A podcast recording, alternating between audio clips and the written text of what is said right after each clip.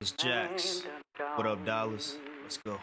Martin Luther had a dream, but Freddy Krueger had a Ruger. Ex Malcolm out the picture, so now we back to the future. Now we back to these losers embracing death like they used to, poking out they chest. But listen, son, now you leaking that future. Huh? So who's the shooter? Um, is it your man, or was it a fan, or was it a stand? Huh? Pop would beg to differ. In hindsight, I bet you he say he was not a nigga. Plus Biggie Smalls was just minding his business, yo, smoking an Optimo. Somebody got to drop the homie Biggie has got to go. And they couldn't stop it, no. I wish that they could. Yeah, the world needs change, but man, I wish that we would. So why the long frown? A man harmed from a four pound. His blood ripples on the floor from the wall sound. His mama sitting at the wake, hoping the Lord's found. Another dead, another gone now.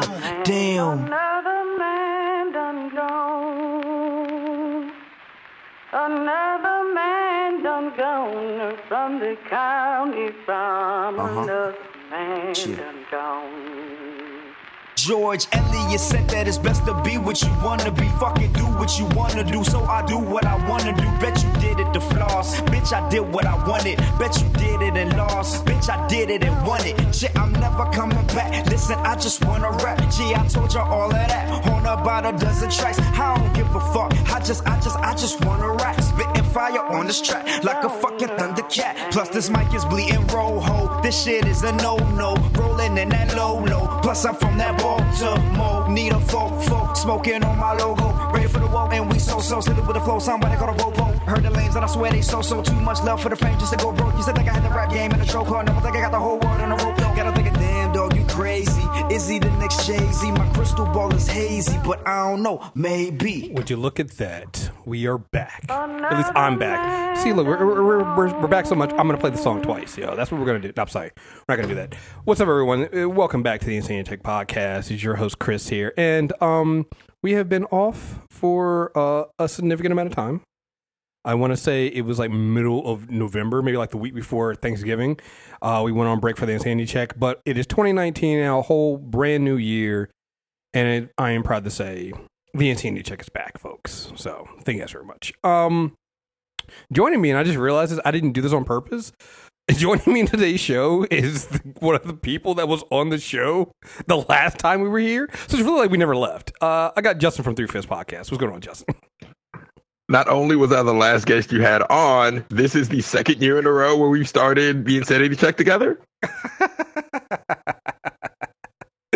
That's great. That's awesome. That's I mean, like like I said, the the way I see it. So look, I, we have been off since uh, I want to say it was like like I said, like the week before Thanksgiving, right? And um, I know a lot of people were like, "Oh, I'm sad you took off." You know, all this crazy stuff going in the world. We need the Insanity Check back. But I'm here to tell you guys, it's kind of like we never left. Because uh, first off, last guest was Justin. Justin's here now. Nothing changed there. Um, we have been gone so long. This is how long we've been gone. We have been gone so long, and, and things have remained so much the same. I think the week after we left, the whole thing with with, with Kanye and, and the and the and the MAGA hats and wearing, you know, him trying to sit there and say slavery was a choice and all this other stuff, right? You know, uh, either it was right after we took a break or right when we took we, we were like like a show or two before we took the break, right? He went back and apologized for all that stuff. He is now back to wearing his MAGA hat and claiming doubling down on supporting Trump in 2019, just so we're all clear where he stands. It's like we never left. It's like I never left. You know, nothing changed. I appreciate Kanye giving us the consistency in his personal life and beliefs that he doesn't give us in his music. You know, he's just consistently trash as a person. And I appreciate that. yeah, He, no. He's giving us no hope for redemption, no hope that he will get it together. Nope, he's just going to be consistently trash. Yeah, no, no, no. I, I, um, let's keep that same energy. You know, it's just I, I, I appreciate that, but that's not the only thing. That's not the only thing that happened while we were gone. That's kind of like it's kind of wait to wait. Didn't even matter. Um, Kevin Hart went from hosting the Oscars to not apologizing for homo- homophobic tweets to then stepping down and then apologizing, kind of, sort of. Uh, and now he just did an interview with Ellen where he's now reconsidering coming back to the Oscars. Which to me, I'm like, can you even do that? can you even like? What are we? It's like we never left. If look, if Kevin Hart had actually just shut the fuck up and not did that Ellen interview, the Oscars could have snuck him back in because they don't actually care about what he said. They care that the audience cares. But if he had just shut the fuck up, the block would have got the, the heat would have died down. They could have snuck him back in. No one would have cared. But but that's the funny thing about the whole Kevin. But that's the funny thing about the whole Kevin Hart thing is, if he had just shut the fuck up the entire time, like I don't even think that he didn't have to like. Again, I am not taking this position. I believe he should have had to apologize for his homophobic tweets, and it doesn't matter how long it is. I'm saying that right there. But if he had just said nothing, if he didn't apologize for the homophobic tweets, if he didn't re-apologize for him, if he just pretend like it didn't happen, he would still be hosting the Oscars. Or, Yeah. or, or, or, and when they ask him, "Hey, can you just apologize again?" If he just goes, "I'm, I'm sorry," if he just done that, nothing would have changed. But he decided to, to, to punch. Uh, is this thing this week with people punching themselves in the dick? I don't know what it is with dudes, but we're just we're like just self punching each other in our dicks. And he had to go out there and take a stand. I'm never going to apologize for it. If they want to fire me, then fire me. And they were like, I mean, well, we'll get rid of you. Oh, okay. I gotta. I guess I gotta step down from. And, and I apologize. He he ended up taking a stand about not apologizing, only to apologize and step down. Like I've never seen anybody self own as bad as Kevin Hart did with that. Yeah, and the the I guess the infuriating thing about Kevin Hart because before it was it was upsetting because it's like, yo, you have to be held accountable for your actions, right? You have harmed a marginalized community. We don't set a time limit on how often people have to apologize for being racist, but you suddenly have to do it now that it's you and your homophobia, right? And even if you did, quote unquote, apologize. So I covered this with my homegirl Brianna. He's he claims he addressed this in a Rolling Stone interview. He basically said, "Yeah, the the butt of the joke is, isn't it absurd how far we go to prevent our sons from being gay?" And it's like, but the punchline is still abusing a child because they might be gay. Like that's the punchline. The gay child is the punchline. You never actually apologized for it. You just explained the joke and said, "Isn't it funny?" Um, but then the bullshit he did with Ellen, where he turned it into a "woe is me," everyone's giving me negative energy, and it's like, yeah, because you're contributing to a culture and a society that gets gay people killed, that gets our queer siblings killed, right? So uh, this is No, let's make it all about you. And the sad part is, and this and this is more of how little faith we have in the the the cultural zeitgeist. If he had just done the bare minimum, I'm sorry, or even better, just tweeted it through, Mhm. he'd still be hosting the Oscars, and nothing would have happened. Yo, that's that's the thing, that's the thing that makes me so. Uh, I was like, if he had never done the video, if he had never, because it, it wasn't even just that he said on Twitter, that he did a fucking video, and he was so defiant That's about it. I'm like, it and I'm like, well, now you're being an asshole.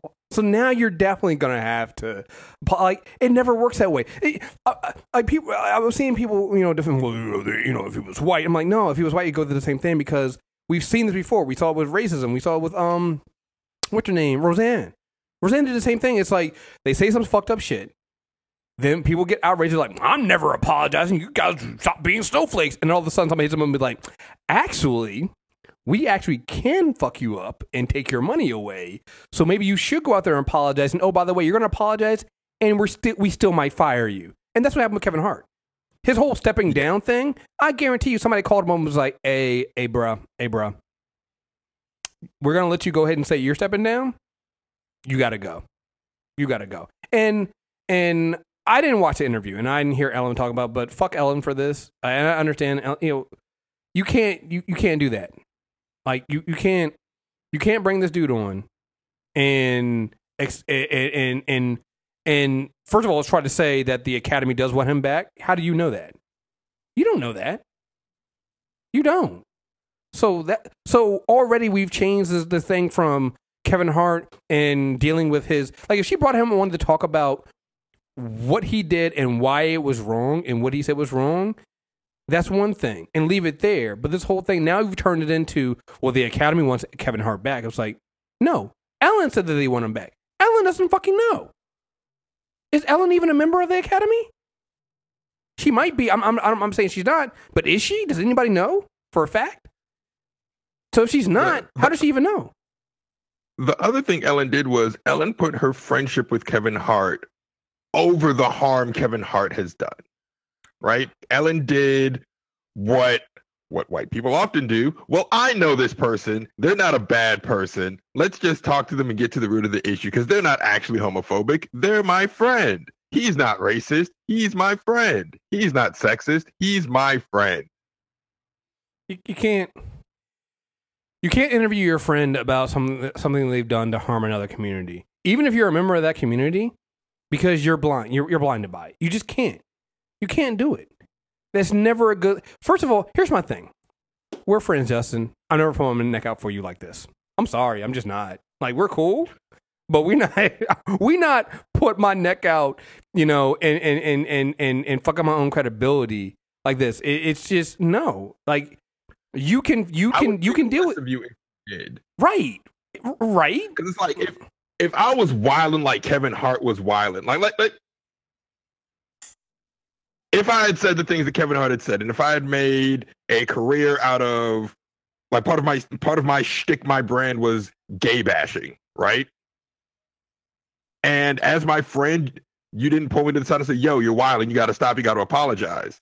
Like that. That's what a real friend would do. A real friend, a real friend pulls you to the side and says, "Yo, you wild. You might want to fall back on this. You might want to apologize for this. This is what you're doing. This is why it's harmful. This is why you should stop." Well, Right? Well, well, not only that, but it's like here's the thing. You know, Kevin Hart made, and because unfortunately, guys, we're gonna we're gonna be dealing with some fun stuff at the beginning, but we're gonna we're gonna have to talk about the R. Kelly stuff. It just have to. I made the mistake of watching that the the, the two nights already, so I gotta finish, and I gotta be a. This is one time being a completionist is terrible. Like I'm not really a completionist all the time, but this is one time when I decided to be a completionist, and I'm hating myself for it. But in relation to this, this is one of those times where like the time that Kevin Hart and, and so many people try to make this argument and they they they make they make half an argument and they fail with the back half of it. They fail with the follow up, which is you're right. At the time when Kevin Hart made those those homophobic jokes, homophobia, and this is an unfortunate thing, was way more prevalent and way more accepted. And so he's not the only comedian comedian who made those kind of jokes, made those kind of statements. He's not the only person. You know, other people have made those kind of statements and, and jokes. Where people, and, and that's true. Where people always fail when they get to that point is they fail the follow up, which is, but it was wrong then, and it's even more wrong now. You should have to apologize and and show that you have changed and you understand that those things are wrong. Because he goes, he sits there and says, "I apologize in the past." First of all, you read his Rolling Stone article. No, he didn't apologize. He basically says, uh, "I will never say those things again because it's going to get me in trouble," which is not the same thing as getting is it's not the same thing as an apology. You don't want to get in trouble, so you're not going to say it anymore. Doesn't mean you don't still think them. Doesn't mean you still don't still feel those way, feel that way. You just you're just smart enough to know that you can't say it out loud because you'll get you in trouble. That's not an apology. That's not an understanding. That's not even. It's kind of growth, but it's like step one, the the most bare minimum of steps. Um, That- that's self preservation. Right, right, right. Which, which honestly, at this in this day and age, I will say, we actually kind of need that step. Like we, a lot of times, we kind of when we when we deal with people in growth, we kind of skip over that step. But at this point, I kind of would like a lot of people that we're going to be talking about today. If they just started with step number one, which is self preservation, don't do that because it could get you in trouble. Right? Well, yeah, that that shame works as a weapon, but shame only works when people see that there are consequences for their uh, thoughts and actions, right? And it can sound scary. Oh, you consequence for thoughts. Yes, if your thoughts are bashing gay people is good comedy, there should be a consequence for that. Exactly. And Right. so, and, and, and, and in this case, the consequence is literally just anytime it comes up and Palmer brings it up, you just got to say, uh, you apologize. I, I don't say that stuff anymore. Like, if that is the, the, the simplest of apologies. It's not even like say, people are saying that you can't go forward. Like, honestly, because if we banned anybody who ever did anything homophobic, should I'd be canceled and a lot of other people would be canceled and we wouldn't get anywhere done. So we already know that that's not going to happen. Right? So if the bare, if, if the only thing you have to do is apologize and then you still refuse to do that because I did it before. Really, dude? Really? Really? I don't get it. I don't get it. So Ray Rice, right? Ray Rice battered his then fiance on an elevator. Everybody saw it. I don't know if his thoughts have changed. I don't know if he is actually repentant about that. But part of his penance slash redemption tour was he became a domestic violence advocate. Right? I don't want to get into the sincerity of that and how much of that was he was just trying to get back into the league. But that was part of what he had to do. Bare minimum, Right? I mean, it's like it's it's Yes. like the, the, the, that was the bare minimum of what he had to do. Right? Kevin Hart can't even do that. Kevin Hart can't even say, you know what? I made these jokes. I harm this community. Let me do what I can to help this community. Even if you aren't sincere, the check's still clear. right, So- right. Just hey, yo, simple thing. I just want to tell people, hey, look, look, look. Make sure the check clears. If the check clears, doesn't matter. Um, so I wasn't even going to spend a lot of time on Kevin Hart. Kevin Hart's not the only because uh, actually tied well tied back into Kevin Hart. Um, we also have uh, Louis C.K. back is all of a sudden back. Um, and he's come back and it basically has rebranded himself as um comedian Piers Morgan. Um, The greatest thing was after that uh that set leaked, Dennis Miller was trending because everyone said Louis C.K. has completed his evolution into Dennis Miller. yeah, nothing makes well one thing makes me happier this week than people equating Dennis Miller with Louis C.K. Like that was just mwah.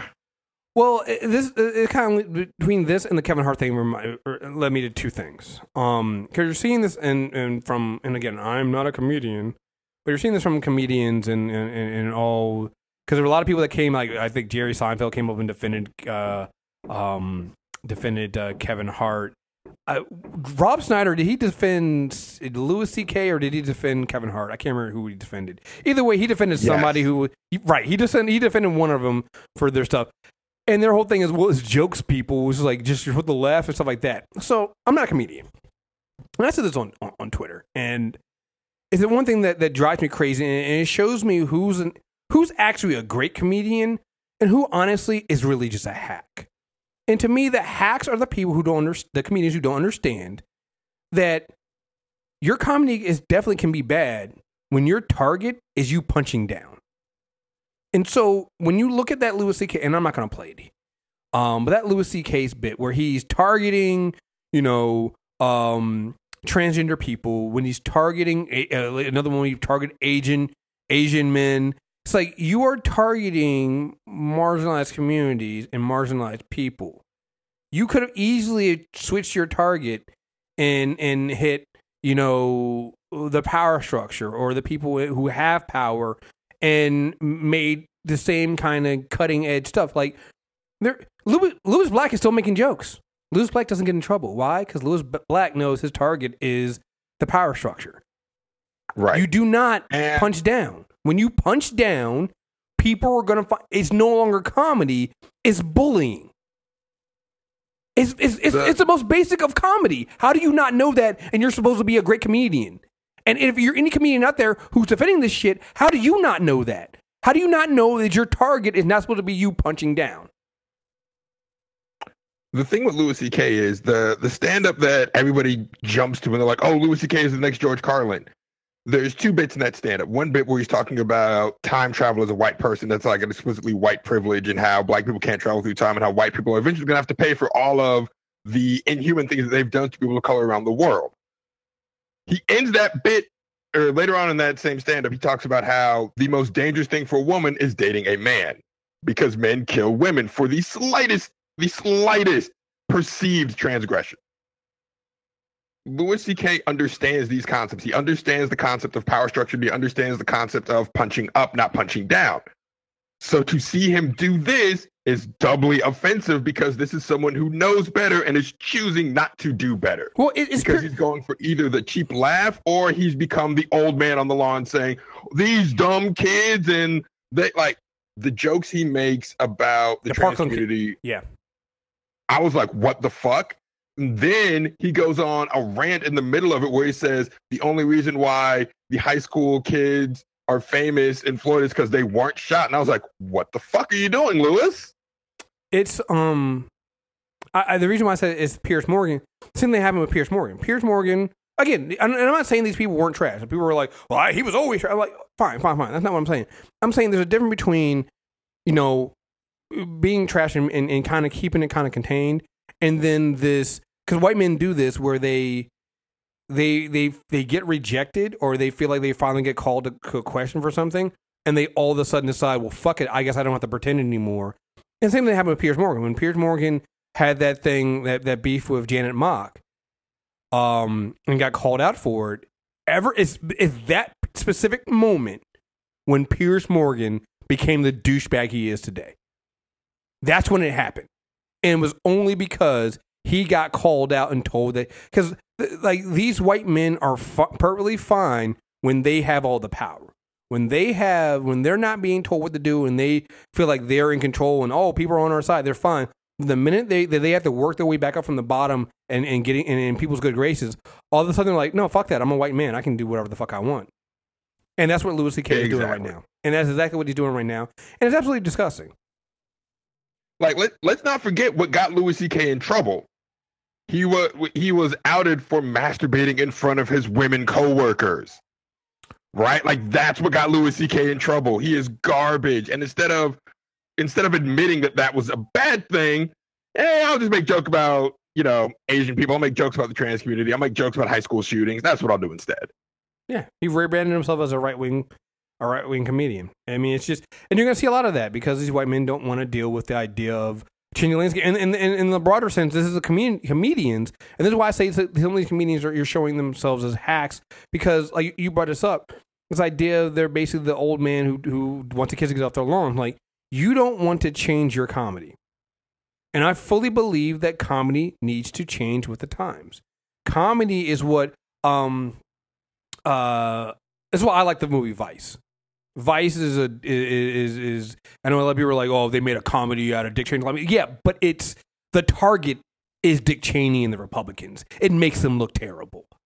Like it's it's a it's comedy that punches up and shows you, oh yeah, remember these guys, you know, they're horrible. You're thinking about Trump right now. These like that's what comedy does. Comedy can speak truth to power. Comedy can can you know challenge a power structure, but it can't do it if it's punching down. And you need and and and because the society changes as you go along, that means your comedy has to change. And and so what you're seeing here, you're seeing particularly men who are like, well, oh wait, now I got to deal with transgenders, but I didn't I didn't have to deal with that when when I was making comedy before. Matter of fact, we made com- we made jokes about them.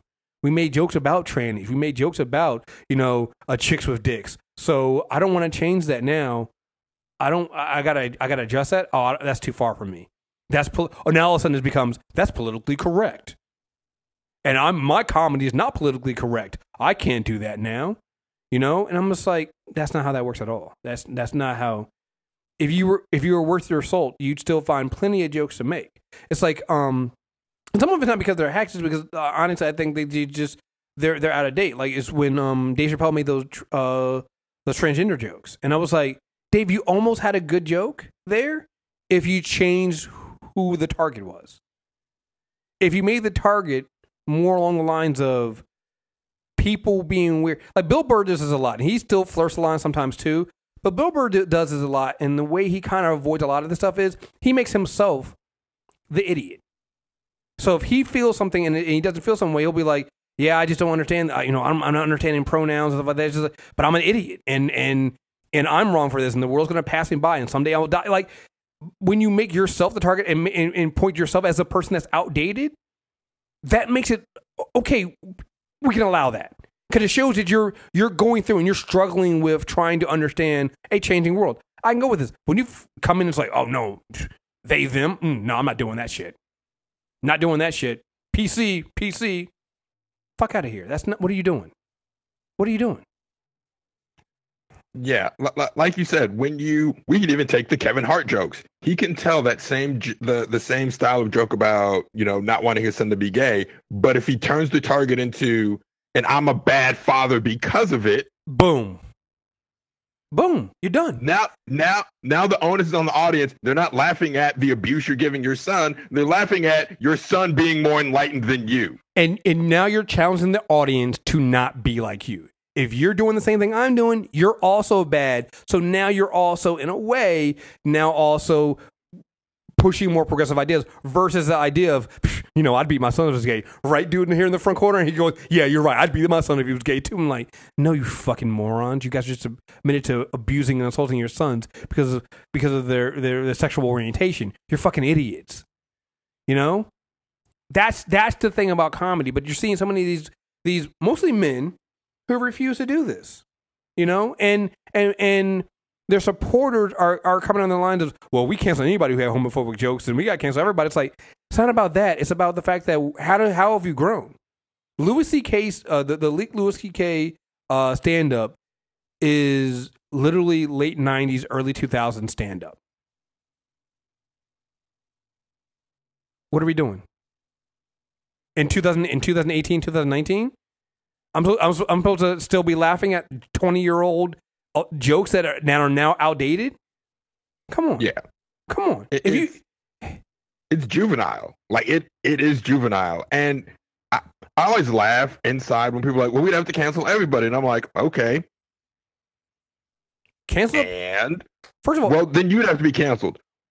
One of the reasons why I am as vocal as I am now is because I know when I was a dumb kid, I played into a lot of the dumb culture. I know I played into rape culture. I know I played into homophobic culture. I know I played into misogynoir. That's why I'm so vocal about it now because it's important that other kids don't go through what I went through and play into harmful cultures, right? use yourself as a target. Use yourself as the example of what not to do. Yeah, a- and the only way things get better, like I and I, I'm 90 percent sure we'll, we'll bring this up when we get to R. Kelly, but I wish more people had sat me down in my formative years to like tell me this is wrong, Oh, we'll get right? like oh, when you're oh, 9, mm-hmm. 10, 11, you're trusting your adults, you're trusting your OGs, and when they're reinforcing the shit, you're like, oh, I guess it's okay then. The the whole idea of being you know growing up is being better than the generation that came before you and being more understanding and and passing it on. And and that's one of the things that definitely when we get to the R. Kelly thing that I'm the, the generation before has really failed us with that. Because they really set us up to be to reinforce rape culture homophobia and everything else like that. Because that's what we were taught. Because that's what they were taught. Instead of telling us to be better they told us that it was normal and normalized it. And you can't do that. And, and what I'm seeing is I'm seeing people in our age group because how how old is Kevin Hart? Oh God, I want to say Mid he can't be older than 50, I'm thinking mid. but black people age like Yeah. trees. So wow, wow. I Okay, will okay, Google no, this to find no, out. no, this makes sense. He's 39. So I can say this. He's in my age group. He is Kevin Hart is actually a millennial. All right. And and that again, nigga's 39. Yeah, he's he's 39. He's he's born in 679. Um so so but this makes perfect sense.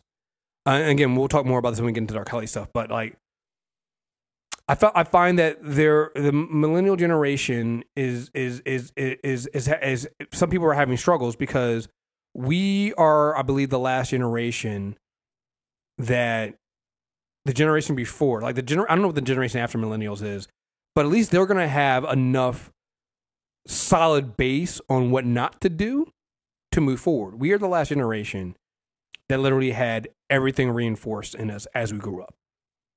And when you see somebody like Kevin Hart, on the one hand, dead wrong, and I get it. On the other hand, I feel kind of bad because I'm like, totally understand where he came from. I, I totally understand that. I, I can see how he grew up not understanding that those jokes were wrong where I where my sympathy leaves is read the room in 2018 and 2019. See what everybody else is doing. If the trends are moving towards being more inclusive and and and and, and shunning homophobia and transphobia, you should move with that too. Or you're gonna get run over. And that also means coming to terms with what you did in your past, which means like again, same with me. I have old and, and homophobic insanity checks. I have old homophobic tweets and transphobic tweets. I know I do. You know all of that stuff there, right? My my my way of going forward is this: that they're there, and I will address them when they're brought up. And I also actively work to make sure everybody understands that I have grown. Kevin Hart keeps saying, kept saying, I'm not that person. And where's the evidence of that? Like you said with um, Ray Rice, whether he was sincere or not, he did work with domestic violence groups. That's there to show that. Uh, my more perfect example I like to use is Kevin uh, is Michael Vick, because Michael Vick literally did work with uh, humane societies. Michael Vick did show that he was actually remorseful and changed and grew into a different person. Like we watched Michael Vick grow and change from the person Right. used to be, and it's like okay, I don't have to wonder if you did. With Kevin Hart, you're like, well, did you really grow from making those jokes, or do you just not do them in public anymore? You know? And the answer is I don't know. And and I also believe this thing, if you're you can't sit there and say I've grown, you just you guys just can't see it. If your if your bigotry was public, your growth and change has to be too. So you can't sit there and say, "Oh, well, I've changed. That was a long time ago." And people who know me, they know that. It's like, well, no, no, no. You, you, you had no problem going, going, going big time with the jokes, you know, and putting them out there and for the public to view. Your, your growth and change need to be also just as public. And I think that's where some people, uh, a lot of people, especially in our generation, are, are, are struggling because what we, what, what was acceptable when we grew up is definitely not acceptable. And I, I think we're seeing a lot of millennials of fighting back against our programming about what we what we were taught at. And and we're gonna come back to this because we're gonna hold that thought. 'cause we're gonna come back to this when we when we talk about the R. Kelly stuff because it's whew boy that's deep. But um, let's get into some some other things outside of the comedians being being fucked up. Um, some things that that change, but also some other things that stayed that changed, but but, uh, that that changed but stayed the same at the same time. Uh, Trump is still an idiot. Um, since we left, this is amazing. I started putting this together, and I couldn't believe this when I said. I think I think right when we did the last episode, Jeff Sessions was fired, wasn't he? I think he was fired that, that Friday. I mean, Yep, right- Jeff right Sessions uh, got his priorities mixed up. He thought he was supposed to be a racist first and a Trump loyalist second. No. No, no, no. The order is Trump loyalist, then racist. Yeah, come on, guys, come on. Yeah, it was on. It was it was on. It, it was on the study guide. Come on. It was on the syllabus. It's on the syllabus. Come on, let's go.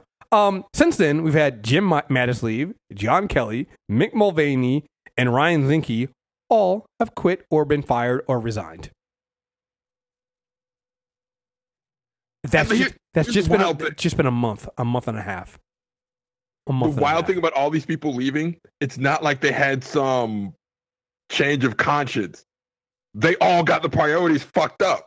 They thought that as long as they were doing their little racist thing or their little whatever thing, they could slide. And Trump was like, no, I demand loyalty above all else. The Mattis thing was funny because he was like, all right, cool, we can be we can be racist and xenophobic, but we still gotta stay. Yeah, there's one issue. And when Trump said, I don't care about that shit, that's said, oh well now it's too much. Now now it is a bridge too far. right, right, right. Um didn't John isn't John Kelly leaving? yeah, John Kelly's leaving. Yeah, John Kelly's leaving. Yeah, fuck him. Yeah. Um, because John Kelly lied. Because when John Kelly got there, oh, he's going to bring order to the Trump White House. This is when Trump becomes president. He's going to bring order. The first thing he did as chief of staff is lie on um, Frederica Wilson Mm-hmm. In front of everybody and never apologized. Mm-hmm. Fuck John Kelly. Oh yeah, no, no. Like, here's the thing: uh, the media's going to point all these people. Oh, the adults are leaving. The adults were never there. You had you had scam artists, and you had people who thought that they were going to like again. It's so white, right? These white male generals thought they were going to come in, and they were so mad at the black guy, right? Because the black guy just didn't listen to the general. He didn't respect Obama. Didn't respect us. He didn't. He didn't listen to his generals, and they thought they were going to come in. This white guy was going to be better, and then he found out quickly that we should talk with the black guy. Should talk with the black guy. The black guy actually knew what he was doing. He was actually a good leader and knew about leadership and knew about, you know, uh, that you can't just tell you can't just give us a blank blank slate to do whatever you do. Like Donald, you know what it is. And, and after watching Vice, I think I figured it out. Well, I figured out why so many. Like there was this question of why all these people were coming into the helping uh, Donald Trump, right? And the push from Republicans was, well, we needed adults in the room. Well, after watching um, Vice, the real thing is, um, Republicans did all that to gut and, and shift executive power. And so, as far as all these people were concerned, Trump was an idiot, didn't care about being president. So we come in, you know, I'm I'm Jim Mattis, I'm Secretary of Defense. I'll have complete control. You know, I mean, well, wait, I'm I'm the you know Office of uh, Management of Budget. I'll, I'll be at complete right. I'll have all, I'll have complete control because it's going to be another one of those Dick Cheney, um, George W. Bush situations where George W. Bush hands almost all the power over to Dick Cheney, and so the the real power comes from the uh, the vice president chair. What they don't understand is, first of all, Mike Pence is weak as shit. Mike Pence isn't a leader. So you don't have that there.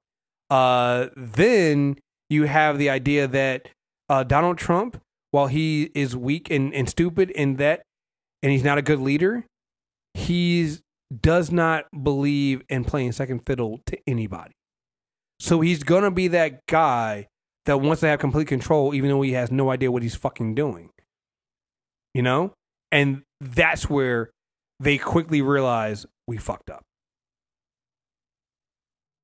It's like it's it is the inverse of the Bush presidency, where Bush was quite content to be president and let Dick Cheney do all the heavy lifting. Mm-hmm. Trump is someone who has to convince everybody else how much better than Obama he is. It's and how much smarter than everyone else he is. Like he has this need to just convince everyone. Look, I, it's a it's Godfather 2, It's Fredo. I'm smart. That's that's Trump in a nutshell. And um, and they're having such a hard time dealing with the fact that he's so dumb. Like I, I, I cannot. I, I don't try to watch a lot of stuff he does, but it's just like it is out. Like it's a skill. I would say if Donald Trump has one skill, it's how dumb he is, because it takes skill to be this ignorant. Because what it is. He is actively being ignorant. He refuses to do any work to educate himself. So he says, so right now we're operating under what day 14 now of a gov- of a government shutdown. All because he doesn't he won't get his the, the Democrats in the House won't uh, won't give him funding for um his wall that doesn't make any fucking sense. And anybody with any fucking sense tells you it doesn't make any sense. And so you have the Republicans who he's now surrounded himself with are just yes men and women who will say whatever he wants because that's that's what we're getting now. Like just so you know, the next two years are going to be terrible, even worse than the last two. Um, because you're going to get a bunch. The, the people you're going to get now are going to be yes men and women who are more interested in keeping power than actually getting anything done. Hi, Ben Carson. Even worse, you're going to get people that actually believe in him. Mm. So you're going to get sycophants and true believers. These next two years are going to suck. Yeah. Now, the only thing that they'll, they'll save him is uh, Nancy Pelosi in the House is going to try to keep a lot of those things going. But expect him, like I said, his his next thing is declaring a national emergency. So he's going to do that. He's going to comp- he's going to declare a national emergency so that he can get his funding for the wall because he's going to realize that he can just he can just do like Obama did and do executive orders and things like that. And That's what he's going to. Because I, I remember 2011 or 2013 vividly. Why doesn't Obama just do executive orders? Because Obama does not want to set the president for the guy that comes after him. Like that's that's, that's why he was so reluctant to do it and only did it when literally Congress refused to govern. And he said, "Fine, I'll do your job for you then." Because Mitch McConnell had, I've read an article about Mitch McConnell and how he's basically not not doing anything to negotiate with anybody now. He's basically slunk, like the. It is amazing to me how much the media in this country as a whole lets Republicans get away with nothing. Like Nancy Pelosi is now the Speaker of the House. Uh, the last Speaker of the House, Paul Ryan, literally just kind of ran out the clock at the end of last year. I don't know. I don't even know if he went to work. I don't even know if he went to work. And so he left. He left it, the, the speakership in the House with a government shutdown and a deficit. Remember, Paul Ryan and the in the in these deficit hawks talk about something. We got to cut the cost. We got to cut the deficit. Left with a bigger budget, a bigger deficit than when he came in. He he not just left the toys. He did not just not put the toys back that he that he used when he no. He added more things in and then messed them all up and put them in. Like it's just he made a complete mess and then he just disappeared. Mitch McConnell. Paul Ryan was so bad at oh. being speaker. We forgot about John Boehner, who was before Paul Ryan the worst speaker of the House of all time. Like that is not an exaggeration. John Boehner was abjectly horrible at Yeah. his job, Yeah. and Paul Ryan found a way to make that fucking worse. John Boehner at least worked across the aisle sometimes to get things done. Like John Boehner would not let John Boehner would not have left to let the, the government uh, clo- uh um government shut down as long. He wouldn't have done it. He wouldn't have. And Mitch McConnell is just completely spineless. Like I am, I am shocked. Not really that. I know Mitch McConnell is terrible, but like it is outstanding, amazing how spineless Mitch McConnell is and doesn't get anything done. I just Nope. Mitch and Mitch McConnell's whole game is if I open the government, I'll get primaried and lose. Yeah. So let me just run out the clock. I'm still getting paid, so Yeah, he's literally on some. You know, eh, eh, I love this one thing where okay, so at one point the before last year, the Democrats did offer some funding. Here's the thing too, uh, and I know people are going to eventually the government will be open up, and the Democrats might budge a little bit on some kind of funding. And I know people are going to get mad at them, but it's like Democrats are understanding this one thing that the wall's not going to get built. So that's the things you. So so whatever happens here going forward, everyone needs to understand one thing: the wall is not going to be built. Even if they approve funding, there's going to be no wall. All right. So uh, originally, you know, there was a, there was a, a plan for funding. Uh, Democrats negotiated down and said, okay, well, um, uh, what was it? It was uh, Democrats offered this amount of money. They were like, okay, you know what? Trump wants the. You want the funding? Fine. We'll offer. I can't remember how much it was. We're like, we'll offer you like a billion dollars for the for for the for the wall. Uh, no, we'll offer you like we'll offer you, we'll offer you four billion dollars for the wall. Mitch McConnell went back to Trump, and you know, and and they denied it, and then uh, Mitch was like, "All right, no, we can't do that. So let's go back and, and work work more." Like Democrats were like, "Yo, we gave you the best offer. We'll give you four. It's like, no, we need to work a deal. It's like, all right, cool. The price now is two. But that's less than what you offered me before. Well, you should have took the first fucking deal. Like that's the thing about this. It's like the Republicans are also terrible at the deals that they claim that they can make. Mitch McConnell can't work deals for shit. Like when you the the, the only thing that the that that that the, the Republicans got done in those first two years, outside of putting kids in cages, was the tax deal, which everyone on the planet goes, it's a terrible deal. It's absolutely horrendous. It front loads uh like to make it look like everything's fine, but over the over time it becomes an absolute goddamn mess, and it adds to the deficit. And Republicans were like, "Our job here is done," because they wanted a photo. They wanted a photo op. Well, not only did they want a photo op, they wanted to make sure that the one thing all of their donors wanted, which was we don't want to pay taxes, got done. So they made sure that the money, what the money wanted done, the money got done, right? Um, but outside of that, they don't give a shit. They're like, we are here to be racist and to fatten the pockets of the people that donate to us. It's kind of our brand. It's what got us elected. We're we're we're, we're gonna stick with that. We always like, we like, Um, we like also, I- I just want to prepare everybody for this. If the government is still shut down on February 14th, Democrats will give them all of the money because a government shutdown for a month is damaging to an economy, right? Because there's a lot of people who are like, yo, I'm going to miss a mortgage payment. Mhm. I'm going to miss bills. I'm going to miss a car note, right? And Democrats are going to be like, okay, fine. We can't have all these people suffering. We'll give you the fucking money for your wall.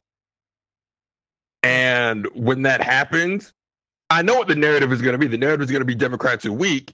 What the narrative should be is, holy shit, Republicans are fucking heartless.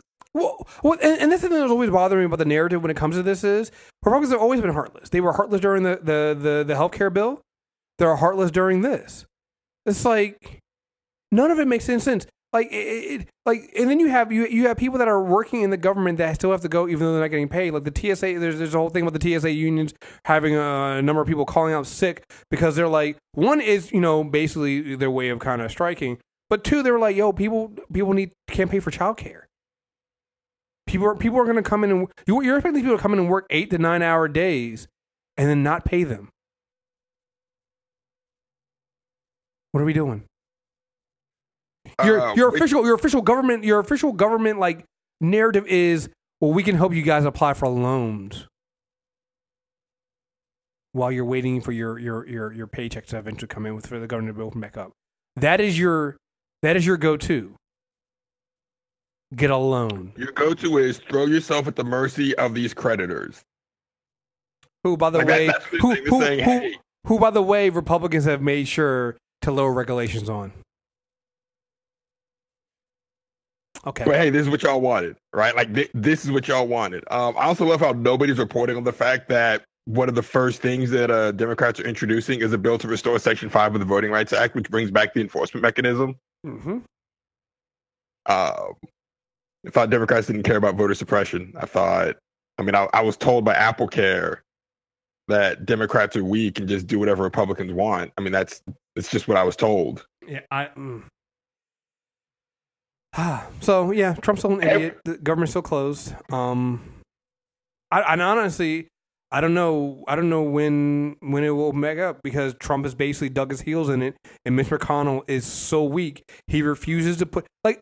uh, What, what what this, this is how weak like as far as I'm concerned Trump has to have something on these people because to me I'm if I'm Mitch McConnell it's like we're gonna deal with the Democrats you give Trump a bill and you tell Trump you sign this or the government shutdown is on you.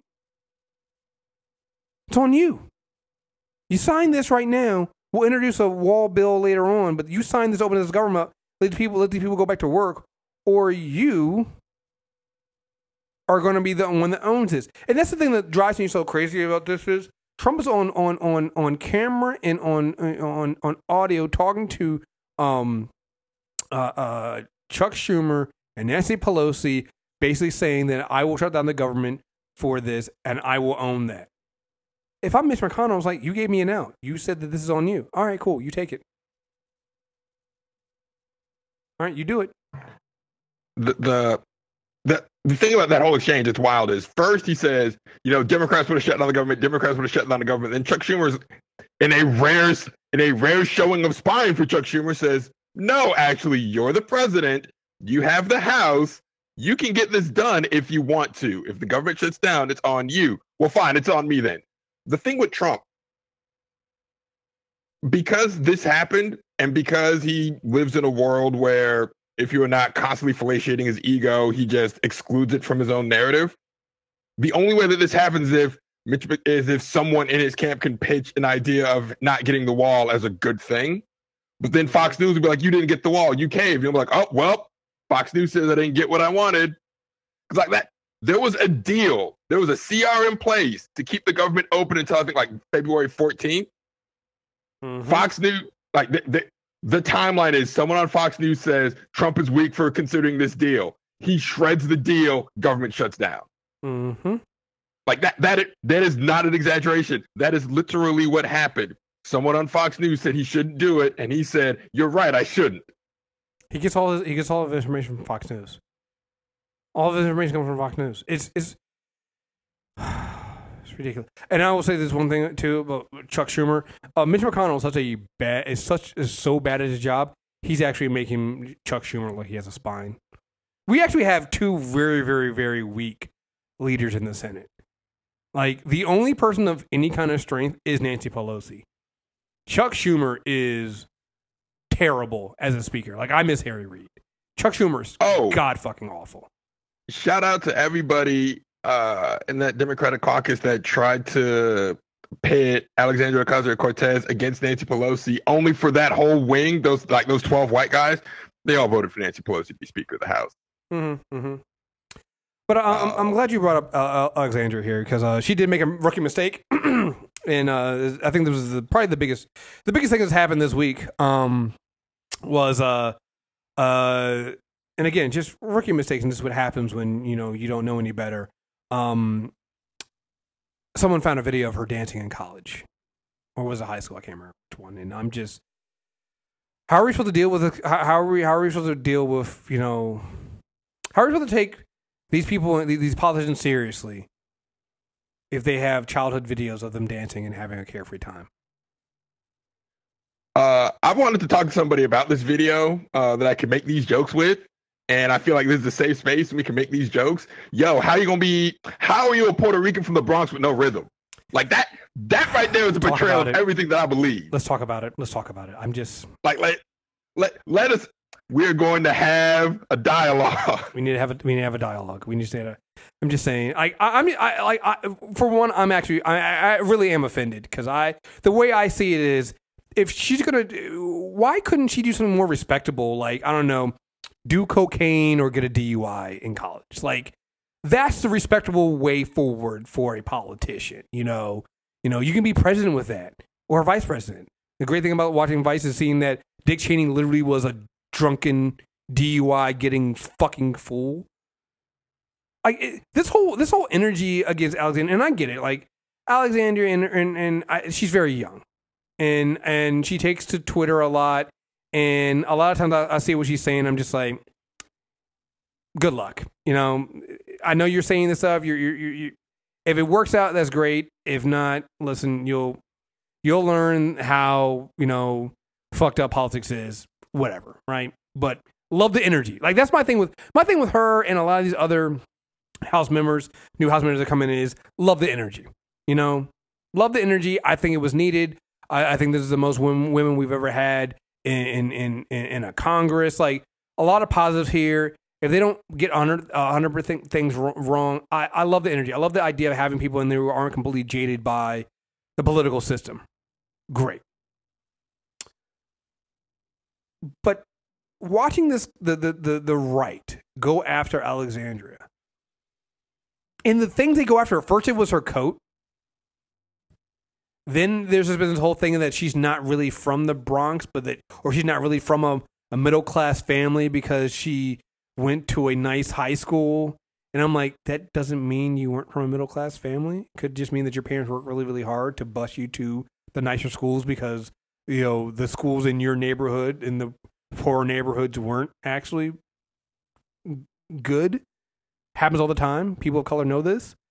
Um, and now it's this video. The, the, this whole uh, Jason the video. Here's America's favorite commie, know it all, acting like a clueless nitwit, uh, nitwit she is. And I'm like, because she's dancing.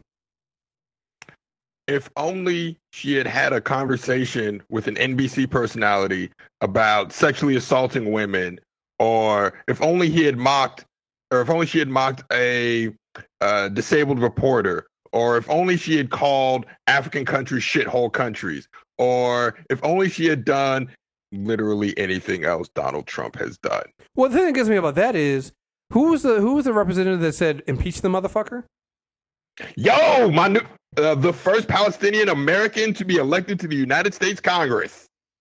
Listen, so so now you got you now you now you have now you have Republicans and the media even saying, "Oh, this is unbecoming of the Congress," and and I'm like, "Wait a minute, wait a minute, wait a minute," and and this is where, like, I, at this point, I I feel like the media and, and the GOP is are they're cooking with gaslighting. I'm calling this cooking with gaslighting. Because I'm just like, wait a minute, are we supposed to forget? First of all, everything you just mentioned what Trump did. Didn't Trump call Elizabeth Warren horseface or something like that? Like we Uh, we we, we he, called some. I know he called her Pocahontas. Um, I mean, like you literally have a president. faced either. You have a you literally have a president who insults people. So that's first thing too. Second thing is you have a you have a government that at least two, maybe three kids have died uh, since that that that border policy of, of locking kids up. You you have a you have a GOP in in in, a, in an administration that not only has has has have, has had these kids die in their custody, but has sent people out there to explain that it could have been worse. So, uh, my favorite is when uh, Representative Matt Gaetz from Florida um, acted so indignant about um, Rashida Tlaib saying impeach the motherfucker. Uh, if the name Matt Gaetz sounds familiar to you, he brought a literal Holocaust denier and white supremacist Charles Johnson to the State of the Union address in 2018. Yep. Yep. Uh, literally coordinating with Nazis. what am I? What no, am no, no, no. We're this this is a line too far. And uh once again, shout out Nancy Pelosi. They tried to ask her about this, and she was just like, "If a man said it, y'all wouldn't care." Mm-hmm. She was like, "I mean, I wouldn't have cursed, but whatever. If a man said it, y'all, this would not be an issue. Trump has said worse. It was uh, doing he- this because she's a woman. Like I, I love the fact that Democrats are not getting into the oh she should recant, she should um apologize. No, they basically said yes, you said it, and what? It, it was it was Stormy Daniels who said it, and let me. It was it was Kevin McCarthy. I gotta play this clip. It is absolutely hilarious what happened here. Let me see. Uh, they're gonna play- oh wait. Work with one another, to not use foul language. And they got almost every single on, freshman I'll- I'll play to suck us wood. You know what happened in the last Congress when Republicans were in the majority? You know what our freshman class did? They put a, a resolution together to actually work with one another, to not use foul language. And they got almost every single freshman to sign on to it.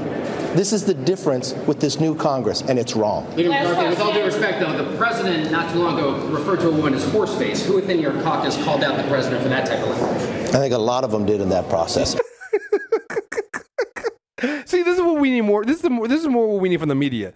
When you have the GOP trying to come out here and pretend like they don't do, if their people have not done what they always do, and act like this moral high ground, you need to have the media knock it down because there is no way you can sit here when you have a group of people who support Donald Trump and back Donald Trump complaining about anybody's language because Donald Trump's language has been horrific. His actions have been horrific. You do not get to come in here and complain about somebody saying "peace this motherfucker."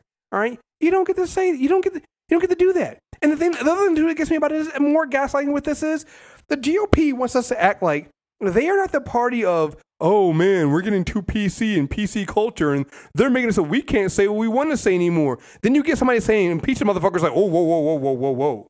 We didn't mean for you to have free speech. We didn't mean for you to be able to say whatever you want to say. That was only meant for us. Like, fuck you. Right. The the gag of free speech is free speech for white people to say whatever they want about uh marginalized folks. Like that is what free speech is. The right to be as racist and bigoted as they want to be. It's, it's the punching down thing again. It's like they're the, the GOP. The GOP's whole strategy is we are allowed to punch down. You are not allowed to punch up back up at us. You're not allowed. Like, and I'm like, fuck you. This is a GOP that literally had a um a, a congressman sit in the, the State of the Union and shout, "You lie" to the president while he was giving a short uh, to to Obama while giving a State of the Union address, and didn't really force him to apologize. And you're sitting here trying to tell me that we should. Okay, I'm not. Not only did they not force him to apologize, they agreed with him and backed him. So no, you you don't get to say you don't get to clutch your pearls after one endorsing Donald fucking Trump, and two after all the horrific shit you've done prior to Donald Trump, birthers, everything you put Obama through, still going to Fox News after everything they put Obama's family through. You don't get to clutch your pearls and impeach the motherfucker. You don't. Um, and again, just going back to Alexandria, I, I just wish she, she again the rookie mistake. She'll get better at this. I'm just gonna tell her next time, make sure you rape somebody in your past, because then it'll be okay. Dancing bad, rape okay. Funny how Yeah. that works. Um, Funny how that works. Uh, I will say though, out of this freshman class, um, so it's her, it's Ilhan Omar, it's Ayanna Pressley. Those are the three. The they, they they're trying to say that they're the new quote unquote Bernie wing, but they're actual progressives. Um, and they're each sort of highlighting their own area that they want to focus on. I think Ayanna, uh, Ayanna Pressley is focusing on criminal justice reform. Um, Alexandria Ocasio Cortez is focusing on environmental reforms, and Ilhan Omar is focusing on shit. I have this. I have this. I have this. Um, I want to see more like a, a social justices and like ways um, government can be used for social good, right? and, and this is why this is why I'm I'm look they might not I, I think they're very very naive in a lot of things, but the energy is great and and the push is great and I think that's great for it, it- the the Democratic Party has always been about being diver, diversity of ideas, and I don't see how you can get upset at having and not excited about who is coming into this uh, into this this party, particularly the House. The House is always more progressive than the Senate and seeing what this is. It's like this is this is the kind of house, and hopefully at some point we'll get the Senate this way too. If, if Obama had this kind of house and this kind of Senate, we would have been cooking with gas. Yeah, and I would say yes, they're naive, but that naivety is needed, right? Because without that naivety, then we get a bunch of jaded centrists, and like nothing really gets done. It's people that have just accepted the machinations of the political, of like the political process. But if you have that naivety and people saying no, we can actually use our office to change things. Then you can slowly, be even rapidly, start pushing, uh, pushing the party left to start pushing things forward. So, I don't think they'll get anything done in these two years because Mitch McConnell exists. But Right. um, But I'm, but I'm hoping, but I'm, but I'm hoping that even though they don't, that they don't become, and th- and that's my one worry is that when they, because it's the same thing that happened under Obama, that when if they can't get things the way they want it in these first two years, they're not discouraged. I'm really really hopeful and hoping that they don't get discouraged because they're not going to get anything done in these first two years. Oh. But I hope they're in here for the long run for this because I think it's good for it's good overall for everybody. I've already peeped what's going to happen in 2020, uh, or the next time some of them are up for reelection.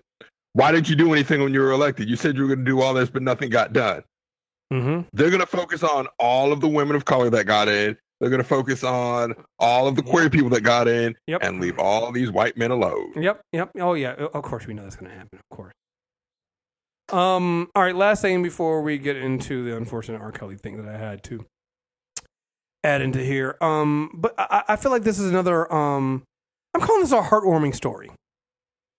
Um. Proud Boys founder Gavin McInnes can get back to Antifa after he battles his neighbors. Uh, McInnes is complaining that his neighbors' anti-hate yard, uh, anti-hate yard signs are an attack on him and his family. Gavin McInnes' ongoing fight against detractors has spilled over into his Tony uh, into his tiny neighborhood outside of New York City, and a letter he penned, obtained exclusively by the Huffington Post, signals that he's losing the battle too. McInnes, the founder of the violent, misogynistic street gang known as the Proud Boys, found a safe space in Larchmont, a quaint upscale village in Westchester County. Just real quick here to kind of go back to the Alexandria thing too. It's funny to me when people try to come, the like the right is trying to attack Alexandria for saying that she's not um, blue collar, that she went to a nicer high school, her family it, it lived in a four hundred thousand dollar house, and I'm like, all you guys do too. None of you, none of these people come from not do, don't come come from struggle. You, none of you do. Nobody on the right comes from struggle.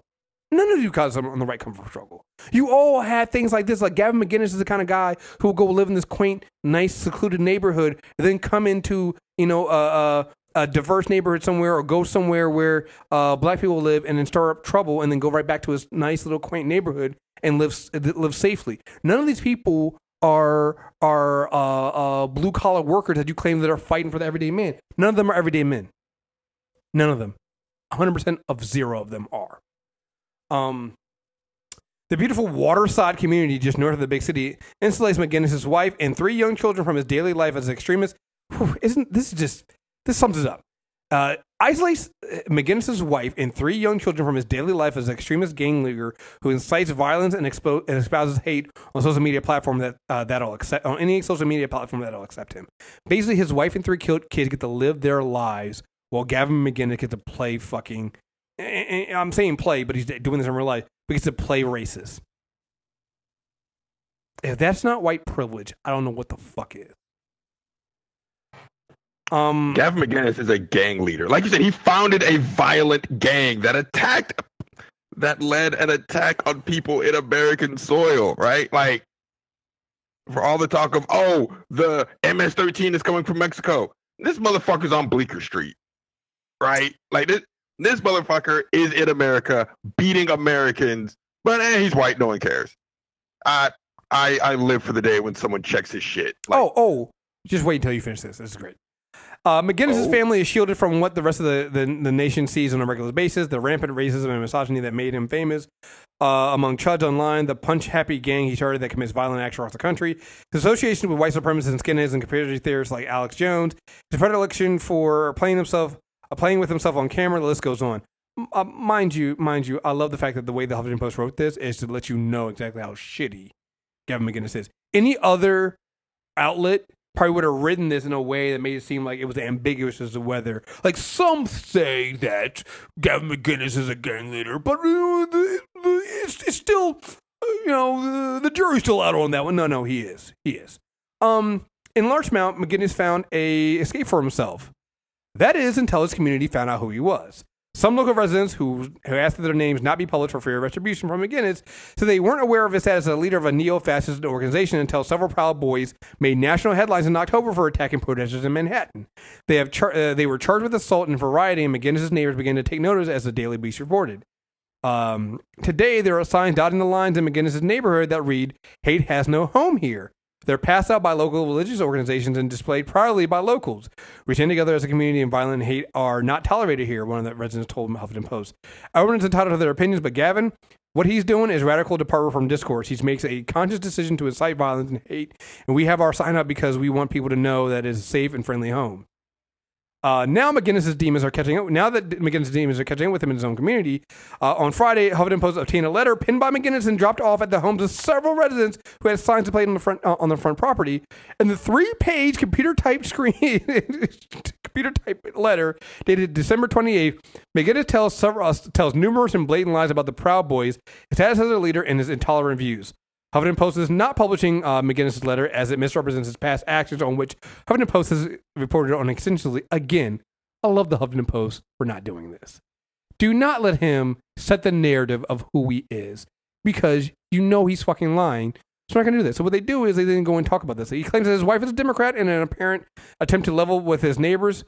Public records show that she's a registered voter, but not has, does not have a pol- uh, party affiliation. That he's a businessman and humorist. He is indeed the co-founder of Vice Media and therefore a one-time businessman.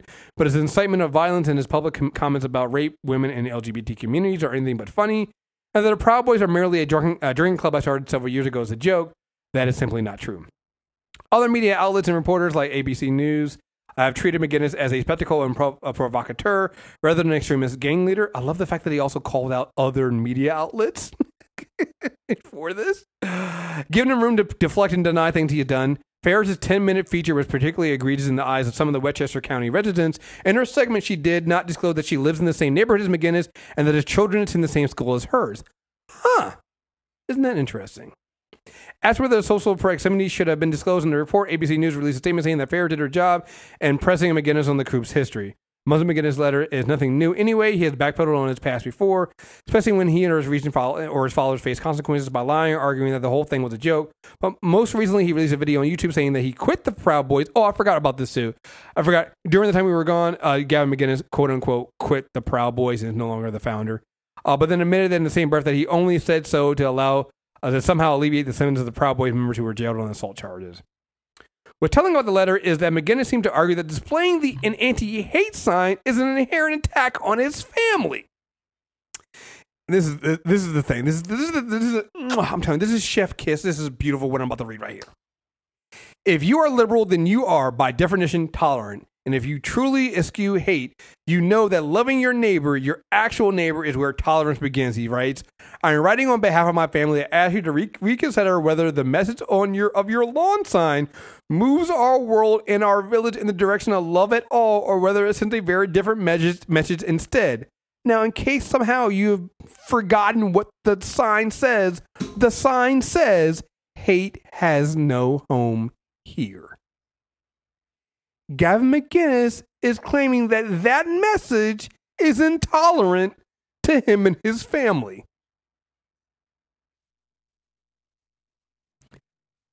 Oh fuck, Gavin I, I, I, this is this is I'm, this is the this is the chief cooking with gaslighting here at all. Like, wait, wait, you're saying that I'm intolerant because I'm saying that your hate is not welcome here. So, and again, we've talked about this before.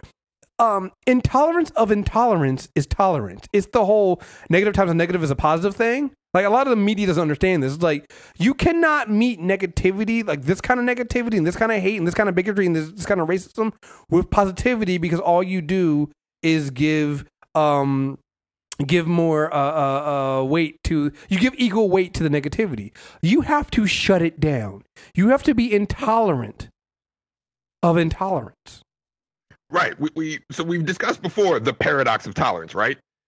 The paradox of tolerance is for tolerance for a tolerant society to thrive, it must be intolerant of hate. Right? It must be intolerant of intolerance.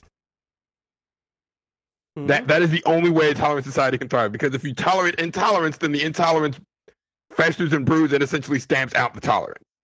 Because you're trying to meet a hateful force with passive inaction right? You say, oh, well, I'm just tolerating your active hate. Well, the active hate is going to override your passive tolerance eventually, mm-hmm. right? That that that's why the oh, you can't punch Nazis. Yes, the fuck you can. They're fucking Nazis. Punch them in the fucking face. The They're. Nazis. Right, the whole point. Fuck them.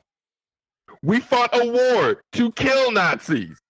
Some of your grandparents, probably if you go in their attics, have little chests where they have Nazi scalps and ears. Why? Because they're Nazis. Fuck Nazis. Well, and not only Like that, they- but it's it's it, we've seen it work. Every single one of these alt right people that thought it was fun and, and great when they thought that when nobody was challenging them, it was fun, it was great, everything's fine. Now all of them they're struggling. Why? Because when you when when when they can no longer have free reign, it's great. Um, Huff, uh, the HuffPost spoke to several Larchmont residents who cited various reasons for displaying anti-hate signs in their neighborhood. Not not all of them, not all of them having to do with McInnes, but they all agreed on one thing. McInnes is full of it. If you're so tolerant, then put a fucking sign up in your yard too, and stop being so narcissistic to think that it's all about you," said one resident. Another said he thinks liberals are stupid and will buy into and, and will buy into his BS. As a humorist, he should understand that the joke is on him. The letter that the neighbor said isn't going to end their peaceful act of protest, at least until McInnes apologizes and, prove, uh, and uh, provably ends his career as a gang leader. Leader uh, McInnes did not respond to uh, comments for the story. what a jackass! What a fucking jackass! What a like you said, he's a, this, is a fucking gang leader, yo. Like uh, for all the talk of we're law and order, no. Any it, black people have been saying this for decades, but there is no excuse now in 2019 to not understand this. All Republican talking points about caring about law and order and caring about gang violence, they're really just smokescreens to say we don't like black and brown people. We don't like people of color. Yeah. Because Gavin McInnes is a gang leader. He beat it like he assaulted Americans in New York. Yeah. He assaulted reg- regular people just trying to live their lives. He and his violent mob assaulted them. They don't care about that. They only Um, care about yeah. gang violence when it's MS-13 or the guns in Chicago. Oh, when it's people of color, that's when you care about it. Well, of, of, of course, of of course. It's just you know it can't it can't you know we can't. Um, let's see. Um, we're gonna do because there've been way too many stories about uh uh robots in the news. Uh, but um, let's go ahead and let's, let's go ahead and do um. Uh, I think it's time to do. We, we've had some fun. We'll, we'll end with some fun. Let's go and deal with this uh, surviving R. Kelly shit. Um, so if, if somehow you haven't been living on a rock and don't know, Surviving R. Kelly is a three night uh, special that uh, Lifetime is doing. I think Dream Hampton is the uh, executive producer on this, and they start from. And I didn't see the beginning. I saw. I started watching it like halfway through the first episode. Well, these are all the way from the. It's based on R. Kelly and is going through the entire timeline. The entire timeline of of R. Kelly's abuse Yeah. from childhood, his childhood, and his even his own abuse, but then getting into his marriage to Aaliyah, the other women he had abused around that time, um, the infamous sex tape, and then tonight we're going into the stuff that came out I think two years ago about him basically running a private sex cult where he's kind of learned his lesson to use teenage girls that are that are of barely of age, but is completely controlling them and keeping them away from their families. And um, it's going to like I think tonight's episode they're going to show one of the girls actually being rescued. Um, Yeah. when I tell you this has been so hard as as a cis cishet black man. So I can only imagine what what others are going, what women are going through, and others who have suffered this kind of abuse are going through. This has been difficult to watch. It has been uncomfortable to watch. And as this last night, it, it wasn't uncomfortable to watch, not because, and and, and and and that's why I want to talk about it on the show because it, it, it I thought some people who, when I said this on, on, on Twitter, thought it was like, oh, well, see, you guys need to understand black black women try to tell you. I'm like, no, yes all that, but that's not why it was uncomfortable for me. It's uncomfortable for me because Aaliyah was three years older than I was. Aaliyah was born in 1979. I'm born in 1982. So when R. Kelly met Aaliyah at 12, I was nine. When he made her 15, I was 12. Um, and so going through and watching the timeline and watching what he did, like I watched, I remember seeing that episode where they came out and they're both uh, in matching out, basically in matching outfits, and they're being asked if they're dating, and they both deny it, but you can kind of tell they were. Um, so going through and watching all that stuff and watching, you know, what what went down with with Aaliyah, what went down with uh, him and the other the other young girls he was raping and manipulating, uh, and all this happening while I was so young. What what what what bothered me was I'm a child. I don't know any better. But there were so many adults. And I don't just mean people like Demetrius Smith, who, if at the end of this weekend he is not arrested for something, I, I, I don't understand. Because he, he knew that R. Kelly was having sex with these young girls. He knew he was manipulating young girls. He went and got girls. He forged, he's the one that forged the, um, Aaliyah's, he- he's the one that forged Aaliyah's, uh, uh, signature on the, um, on, on, her, on her birth certificate to say she was 18. He did all that. Um. So, um, there's and he's not the only one. There's there's several, several of these men, and I'll get into that later on. That clearly deserve to be in jail, but I'm talking about like the adults that were around us, like family, friends, uncles, aunts, pastors, preachers, teachers who would have things like, hey, I believe I can fly, you know, kids sing that. Separate in the name of love, played at played at weddings. And this kind of goes back to what we were saying before when we were talking about the Kevin Hart thing is, and I said this on Twitter, that I am extremely lucky that we did not live in a neighborhood. So, and I used to complain all the time about how I didn't live in a neighborhood and it was hard. I, I couldn't go over and play with, I couldn't walk down the street and play with my friend and hang out with other people. I'm so glad I didn't because I would have been exposed to even more. And it would have been uh, like the opportunities in, in, in the, in because what we were taught, we were, we were basically taught rape culture. And we were taught to not believe young girls.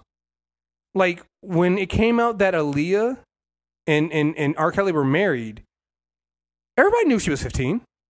But then, it, then the story became, oh well, she lied about her age, or the parent, the parent, her parents, you know, forced forced it, and the parents wanted it. And there was no talk about like R. Kelly was a victim. He was a victim. He was lied to. He didn't know any better. And you get you get things like that all the time. It's like, oh no, you got, you got, you got older men going, yeah, yeah, no, I I know this. I had I dated a chick. She told me she was 18, but she was really 15. And so you, you, when you're young and impressionable, you hear this stuff all the time, and you begin to believe it's like, oh, okay, so oh, th- these hoes do be lying.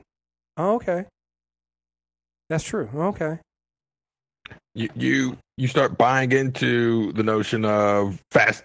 Oh, that, that girl, that that little fast behind girl, that little Yeah. fast behind girl, yeah, yeah. or It's not R. Kelly's as fault. the It's, church it's folk what would say, the promiscuous woman. Like you start buying into those tropes, like subconsciously. Cause like, so 1996, I was 10 years old. Right.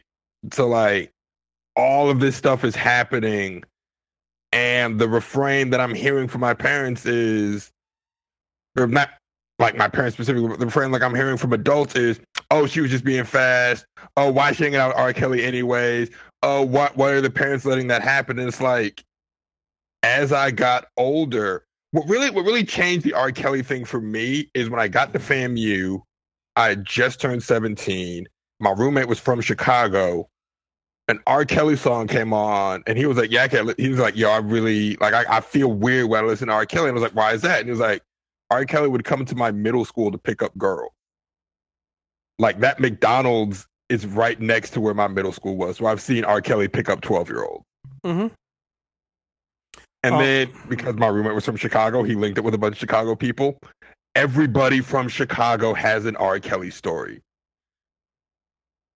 Everybody from Chicago has an R. Kelly story. Whether it's a McDonald's on Kenwood story, whether it's uh, R. Kelly in your church with the altos of the youth choir story, they all have an R. Kelly story.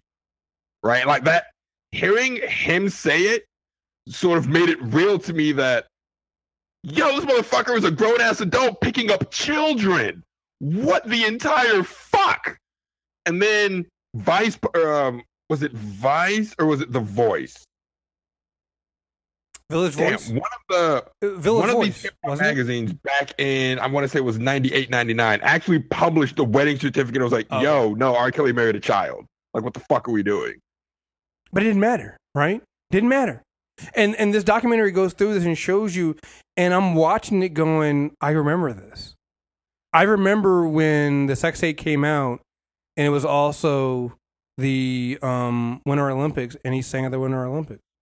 Like we grew up where when we talk about rape culture and we talk about um you know uh teaching the generations uh rape culture, that's what it was every everything that was taught to us at that age was rape culture. We had a no like I've seen people bring up Woody Allen, and uh, I, I, I, the, the argument always bothers me too, too much. It's like we're talking about R. Kelly right now because R. Kelly, I, grew up with that shit. Like Woody Allen was a little bit before my time, and as far as we know, Woody Allen still isn't actively doing this shit. He's a creep, maybe he is doing it, but R. Kelly's doing it to the point that everybody knows and nothing has changed. Like after he beat that charge, he's he's he's like doubled down on it and thinks that he's untouchable until he's he's doing it even more now. when, when when people bring up Woody Allen, I think of James Brown, right? Like R. Kelly matters to us in our generation specifically because we lived through it. Woody Allen is a punchline to us when it comes to the nebbish director, right? Like that that is our context for Woody Allen.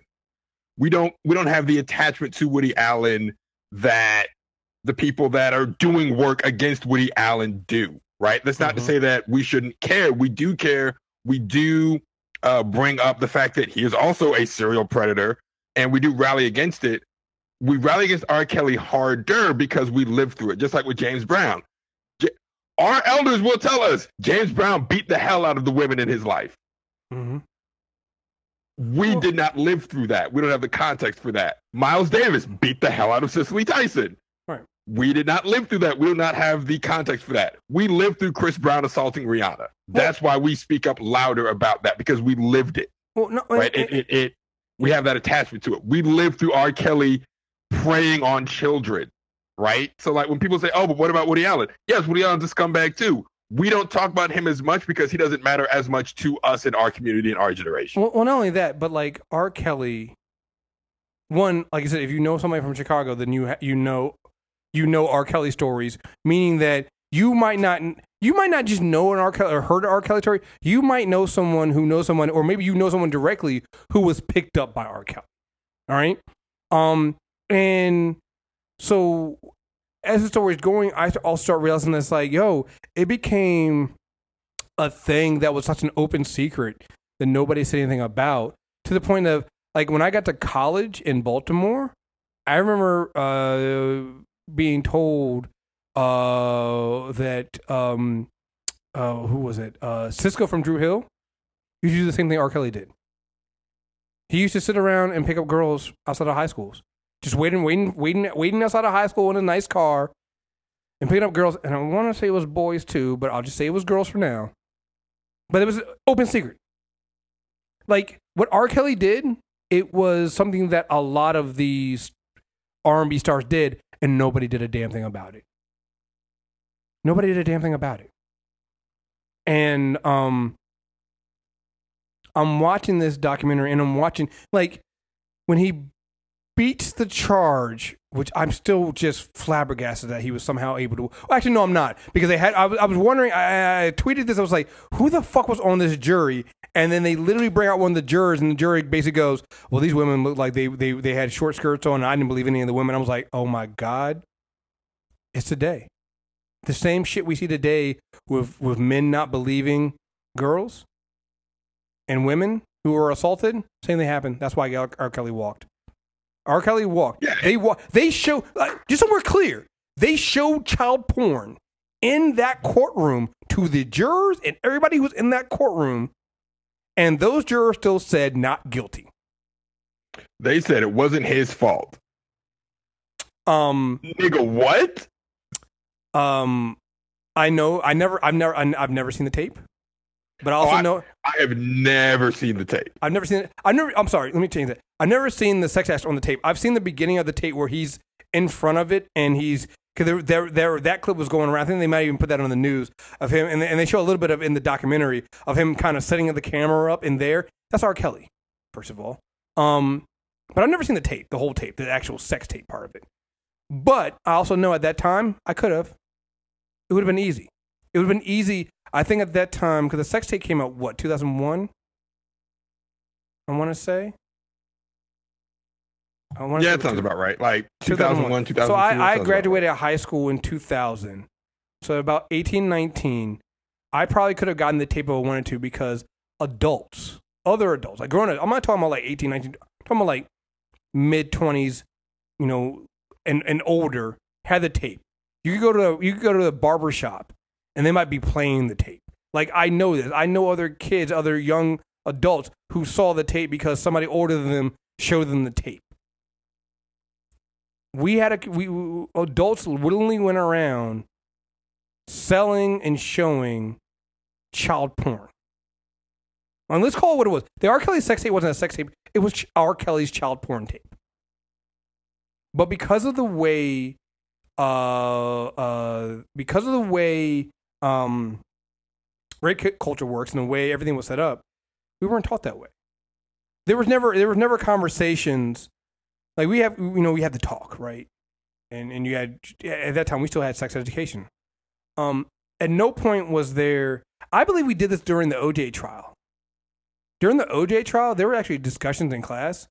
There were never discussions about R. Kelly. There were never discussions about, hey, this man is abusing young girls and married Aaliyah, who was very, very popular at the time. I had a crush on Aaliyah, all right? And at that time, it was normal. It was like, oh, well, R. Kelly's an older guy. Of course, he got the girl. That's what, that's what older guys do. Like, it wasn't just that the R. It, what happened was, it, it, this isn't just about being a celebrity. This is about there were R. Kellys locally who weren't famous guys, but were 20, 20, 25 years old, trolling high schools and middle schools for little girls that they ended up having sex, end up raping. That happened. And because we never had a conversation about, um, because we never had a conversation about uh, uh, um, R. Kelly, those assholes escaped. And so you created this whole entire culture where you had rapists getting away with it. And then if you had if you had if you were a young girl or a young woman and you were worried about, you know, you were raped, who would you go to? One of the more one of the more uh uh troubling uh things in this whole uh I hate to say more troubling because it's all troubling. You know, the story of Andrea, his wife, is completely devastating. Because he was controlling, he was abusive, and her her, her story about how she finally got the courage to leave R. Kelly, it's heart, heartbreaking. Spoiler alert. If that broke your heart, tonight's episode is going to break you. Oh, no! Because that's essentially like imagine what he was doing to Andrea. Now amplify that across how oh shit, what was it? We had five confirmed women in Atlanta Mm-hmm. in, in a sex cult slash human trafficking ring. So yeah. Which, which, by the way, It- brought, brought, I brought this up last night because R. Kelly apparently taped every. That's how he got the tape. R. Kelly taped everything, and we were like, "Well, they never really found other tapes, so that means he still has tapes." Of And I- course he does. And, and I and I said, it's worse than that. I fully believe the reason why R. Kelly has been able to exist in in in, in this environment for as long as he has is because he has other men on tape having sex with these girls as well. And this is why you see such a a a, a hush over people to speak out against him or a rush to defend him particularly from black men, because I'm I'm watching, I'm seeing people like Demetrius Smith and all these other people. His like there's there's one uh, employee that won't even show their face on on camera, and I'm just like, but you knew. He had a bedroom. He had a bed in his studio. You knew he was raping these little girls. You knew he was going after after little girls.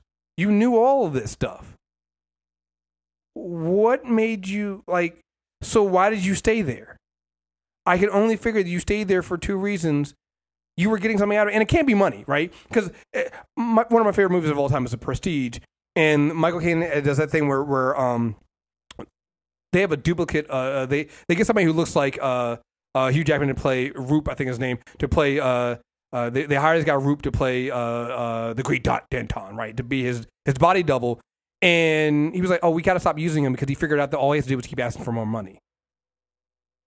Because, like, in order for him to keep our, in order for this our, our whole set to work, he has to he has to stay out of sight, and he has to keep quiet about what he's doing, or we're finished. So he figured out that he has all the power. So all he has to do is keep asking for money. So if R. Kelly was only paying these men, and that's the only reason why they're loyal to him, is money, motherfucker, you ain't got enough money because every every because because every every month the rate goes up, and at some point you're broke. So it can't be money that he has that's making these these men be this. So what other way could it be? And what do we know about pedophile rings? The the, the way that they uh, exchange child porn is well, you know, you're also in you're also in on this with with me. So I fully believe on those tapes are other men, some of his crew and some that are famous. And that's why, that's why they don't speak out. Because you can't tell me that he's bringing all these young. They they. It wasn't like he was get you get one girl and that was you just find one girl randomly and that was it.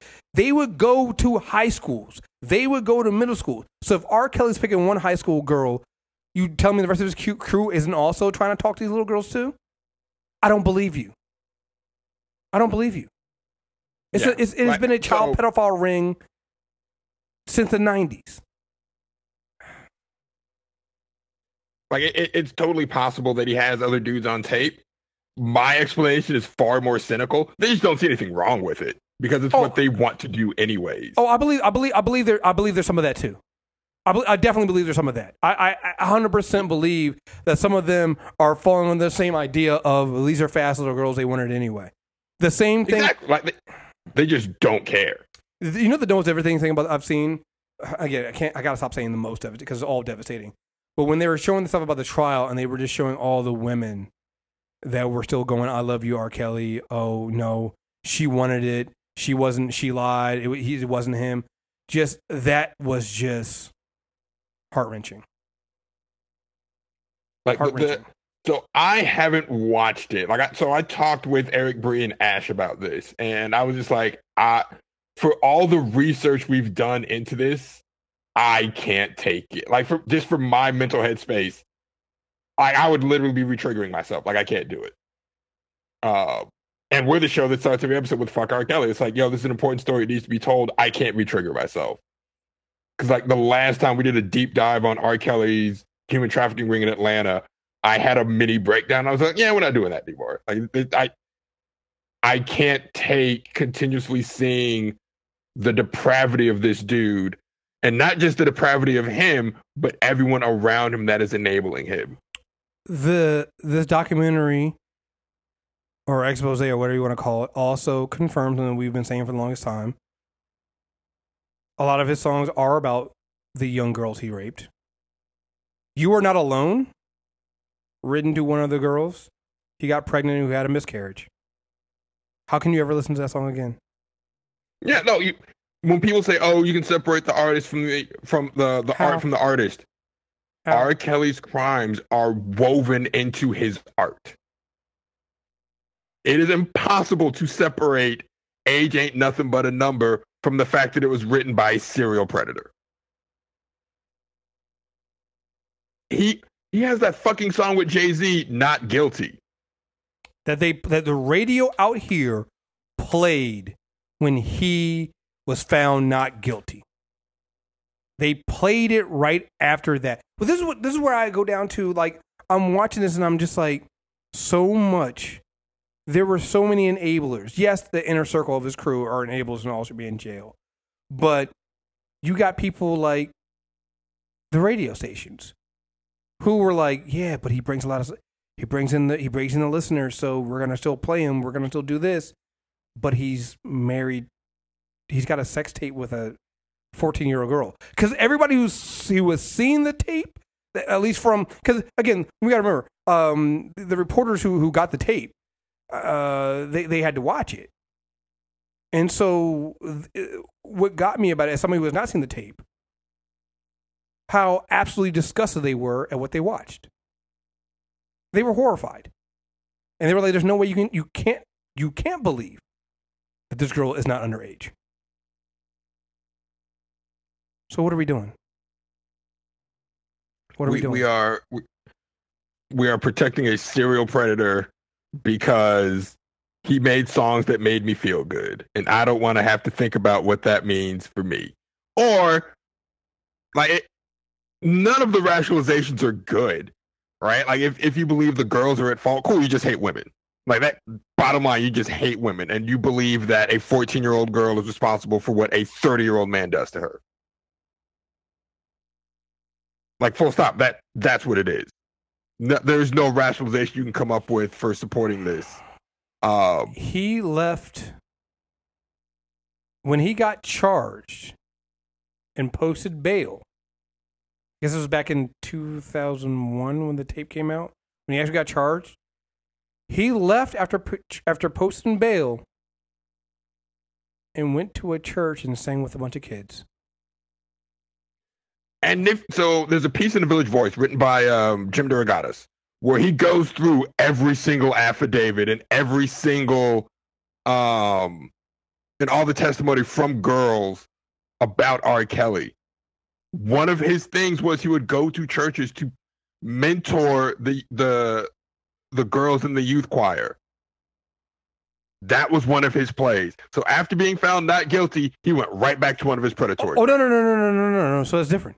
So that was this is not this is not after he was found not guilty. This is he he got arrested.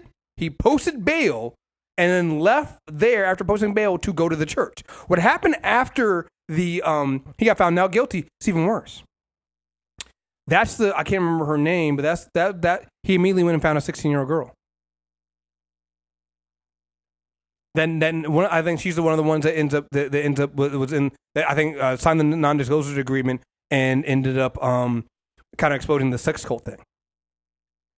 Um, he Uh, found he because she because she was going she was going she was showing up to his trial. She was taking off. She was skipping school to show up to his trial, and he would talk to her. And so he eventually got her number. And when he was found not guilty, he called her up, brings her back to his ho- to his to his to his mansion, and that's when he has he takes her virginity at 16 years old. Immediately after immediately after getting found not guilty, he immediately goes back to doing it again. She tells him someone else. he tells she tells she tells him because she told him at first that she was 19. When before before they have said she tells him I'm 16. He was like, "No, you tell people you're 19 and you act 21." And I swear to God, how is he not shot? I mean, I know why, but how? Uh, shout out to Vince Staples, by the way, because that clip is recir- is uh recirculating the internet of him calling R. Kelly a fucking piece of shit. And people are like, oh, that's so brave. And Vince Staples is like, how the fuck is that brave? He's a fucking rapist. Like, Call- shit ain't brave. Right. I'm calling a rapist a rapist. Shout out to John Legend for saying the same thing. It's like John Legend shows up is it was interviewed in his in this documentary, and he's basically I'm not being brave. It's just I don't I I have no basically I have no country for for serial rapists, which is what R. Kelly is. He is a serial rapist predator. Maybe one I call Bill Clinton, uh, Bill Bill Cosby, you know, the, one of the most prolific rapists we have over time. Uh, R. Kelly might be one of the most prolific child child child child child pedophiles we have over time because Oh no, R. Kelly was putting up Bill Cosby numbers. Like he Yeah. he is a these are the numbers. These are the, these are one we, we we know of. yeah like he is a menace to society. Like in the literal sense of the term, R. Kelly is a menace to society. These are the women that Like, come forward. stop. These are the only women that come forward. How many others have decided not to? How many others? Because again, what, what it was is before the tape came out, they started doing um, investigations into, like you said, the the girls he paid off. He'd already paid off like 14, 16 girls at that time. So even before the sex, even before the sex tape got got released, he had already been. There. It's just like before the guilty verdict came or before the not guilty verdict came down r. Kelly had paid out at least 1.4 million dollars in settlement to keep to keep these girls quiet. Right? Like this is who this dude is. If you are saying oh i'm still gonna listen to r. Kelly congratulations you're contributing to the r. Kelly silencing children fund like, what, what, what do you think you're doing when you listen to his music, when you go to his concerts, when you stream his music, and you put money in R. Kelly's pocket? What do you think R. Kelly does with that money? he takes your money and literally goes out to find more young girls to rape. Like, you you cannot separate R. Kelly's art from R. Kelly's life. Andrew, they are interwoven and intertwined. They are the same. You might be able to make that argument for some people. R. Kelly is not one of those people. Uh, it is baked into his into what he produces. so so And like you, yeah no, go ahead. No, no. I'm gonna say Sparkle is Sparkle's niece, and I'm I'm basically watching this, this documentary going fuck Sparkle because there are several times in here where I'm like, you knew what he was doing. You you saw how he treated Andrea. You knew what he was doing. You knew enough that your your cousin shouldn't be there with him alone, but you still want to be put like. There are so many people like that who knew what was going on, but kind of were like, like at one point she even says, "It's like I can't believe he did that to my family." I'm like, but you were okay with him doing it to other families. You were, oh, you were, you. What you're saying here is, and and from what the in the documentary, you were okay with him doing this to other families. You just thought that your family was safe because you were close to him. I was like, fuck you. Andrea, though, I feel so much for her because at one point she even says, because it, it- he was so controlling with her, she couldn't leave the house. He's so abusing and controlling of his own wife. But she says, she and she points this out, it's like, who was helping him? Because he did so much. He's still putting out music out. He's still going back. He R. Kelly was all over the place. That's another thing people can understand. There's not some guy who's a recluse sitting around somewhere, you know, doing his own thing. No, he was all over the place, making music, putting out albums, doing all the other stuff, and still was able to get girls. So that means, and she points, she's like, somebody had to go get them. So what you're telling me is, you know, he has some of his former security there. I'm like, you guys were pimps. Part of you guys were pimps. Some of you guys were human traffickers. You guys were human trafficking in young in young black girls. I'm not ready for tonight, yo. I'm not ready for the last part. It's Oh no! It, it so the, what they cover, if they're covering what I think they're going to cover tonight, this is what broke me. Like real talk. This is why I can't watch the documentary because the only thing R. Kelly learned was age of consent, age of consent laws. no, no, no, no. That's That- all he that's that's that's the thing. And you know what? Part of me thinks is, I think that was something that came from his lawyers. I think his lawyers told him, "You you dodged a bullet. Do what you're gonna do. You got to make sure they never talk, and that they're of age. That means you get as close to the age as possible, but also make sure you know you can get 16 in some states. You can get Yeah. you can get 16 is legal in some states. You can get that. Like I I, I you're right. It's it's is an absolutely So- devastating thing. the Jim DeRogatis did a BuzzFeed piece. I think this is the piece that came out two years ago, where the, the the woman who violated the NDA, where she describes essentially being held hostage by R. Kelly and R. Kelly not allowing her to speak to anybody, and if she did, she would be beaten. How her bodyguards would, or essentially her prison guards, Yeah, she to um she, when she- R. Kelly picked she- out. the, the, la- the last the last uh part ended with her kind of talking about that how he would deny her they she would they would deny her food at one point she went as many as Yes. three days without food. It's like I don't understand how you have somebody who's able to get away and do that. I don't under how are you able how how I I just And the, the the the wild thing about it is it's not just R. Kelly, it's not just, you know, the one or two security guards he has. This nigga built an infrastructure to support this. That's what broke me. That all these people collectively said, eh, who cares? you got to think Just about black girls. when you when you think about sex trafficking and what's been done, like the, the shutting down a black a back pan, uh, back page and all this stuff, we got to end human trafficking. And here you got R. Kelly, who is, I'm sorry, as far as it's not, I can't even call it an open secret anymore. It's just out in the open. Everybody knows what he's doing. Everybody knows what he's doing. Like th- been, there's been reporting for decades on R. Kelly. We've known about what he. I, I remember when the story first broke in 2017. I remember when the story broke. The go-to for niggas was, "Oh, he's just like Hugh Hefner," and I'm like, once again, black men, what you're saying is, if a white man does the abuse, it's cool. I should be able to abuse in the same level as a white man. Yes. That is what you are saying. Like it was driving me crazy when I'm seeing people go, "Oh, I mean, I mean, where's the same energy for you know they're doing they did a whole three night special on R. Kelly." I'm like, first of all, it was done by black women, so black women decided because you know we as black men and and nobody else in the society take care of black women that they are going to do the legwork. They have been doing the legwork on this for years to get R. Kelly exposed. So don't use that as an excuse of, well, where's the where, why aren't you guys doing you know one on you know Harvey Weinstein? It's like no, no, no, no, no.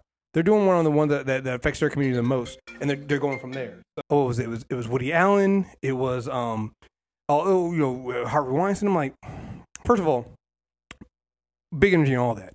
I mean, we didn't even cover this here. Uh, Kevin Spacey decided to pop back up, and you know they already said, "Yeah, motherfucker, we're charging you with assault." You know, Yo, So- that so- was bizarre. This nigga did uh like he was still Frank from House of Cards addressing the quote unquote allegations, and I'm like, what the fuck? Yo, I, I, I, lo- I, lo- I love that. He's like, yo, you know, addressing that, and all of a sudden, uh, the DA was like, "You fucking moron! No, we're fucking charging you, asshole." Just like, so it's like, you know, when when you sit there and try to tell me that none of this stuff, uh, this doesn't happen to white men, I'm like, evidence proved not to. I was like, uh, uh, Bill Cosby's getting getting eight to ten years because they're like, well, you know, we only focus on the black men like Bill Cosby and, and R. Kelly. Yo, Bill Cosby, for all the stuff he's done, first of all, only got charged with one, only serving time for one of his assaults only getting three to 10 years. He's only going to serve three if he doesn't die first. Larry Nassar is getting 40 to 125 years. Yeah. It's not about white or black. It's, this is not, this is not, that's, this is not about race. Not about race.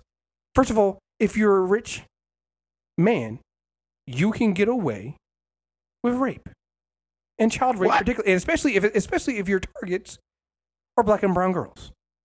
Yeah, I wouldn't even say if you're rich, right? Valid If point. you- Valid point. If you if you're a targeted community that no one cares about, Daniel Holtzclaw. If you are quote unquote good at your job, Larry Nassar, people will find excuses to not care about women, Mm-hmm. right? Like we don't need an Joe Budden has rebranded himself as an OG of hip hop. He is now the elder statesman imparting knowledge to the youth. And everybody loves Joe Budden because he says horrible things about Lil Pump and mumble rappers, right?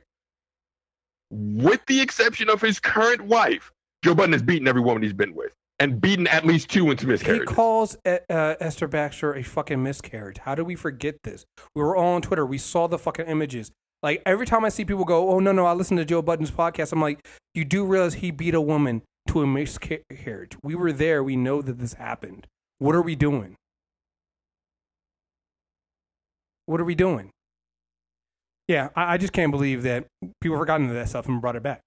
You know, but but again, it's just like so this is where we stopped at, and and and R. Kelly's the same way, and I'm just, it's like you said, if you can get away with it against young black or brown girls, nobody cares. Right. We, it's not like we as a society are lacking of excuses to blame women for things, to blame girls for things. We we've, Right? we've we've seen the um the studies that basically say there was another study that came out. Somebody put it on Facebook about how uh people believe young black girls are older than they think older than they are. I mean, it's just the R. Kelly thing is just it, it's it's it's a sad reminder. And again, the reason why it affects me so much because I I grew up with it. I, I remember being told and seeing playing R. Kelly songs and having. I would get in you would you could get in more trouble playing any other rapper out there. If you play R. Kelly, it was fine.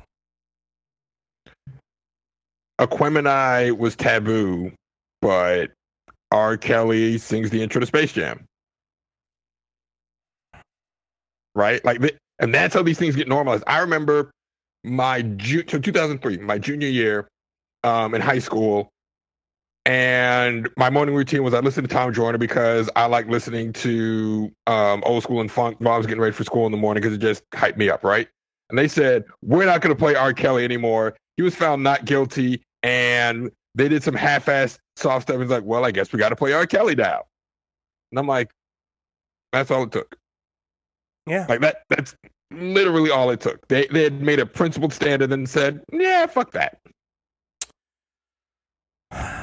All right, I'm I'm just not prepared for the night. It, it's it's gonna get it's gonna get bad. Um, the first two nights have already been bad, but um, it's, it's definitely needed, and, and the conversations that come out of this, I think, are needed as well because we need to talk about how it, reminded me of like when when um, you know, during the 2015 and 2016 period, almost like, Hillary Clinton voted for the crime bill. She called it super predators. And, was, and every, every now and then people remind us like, yeah, but so did your church and your parents and everybody else. Every other, a large part of the black community were saying the same thing. The documentary also made, made a point to notice that a lot of preachers, civil rights leaders, and people that we generally um, look up to were fully in the corner of R. Kelly. And at some point, there needs to be a reckoning about that. Because they completely the the rape culture we see today is a direct result. Like to me, R. Kelly's the R. Kelly trial and R. R. Kelly marrying Ali and all this stuff and what he did and his rapes. The, these are not the cause of rape culture.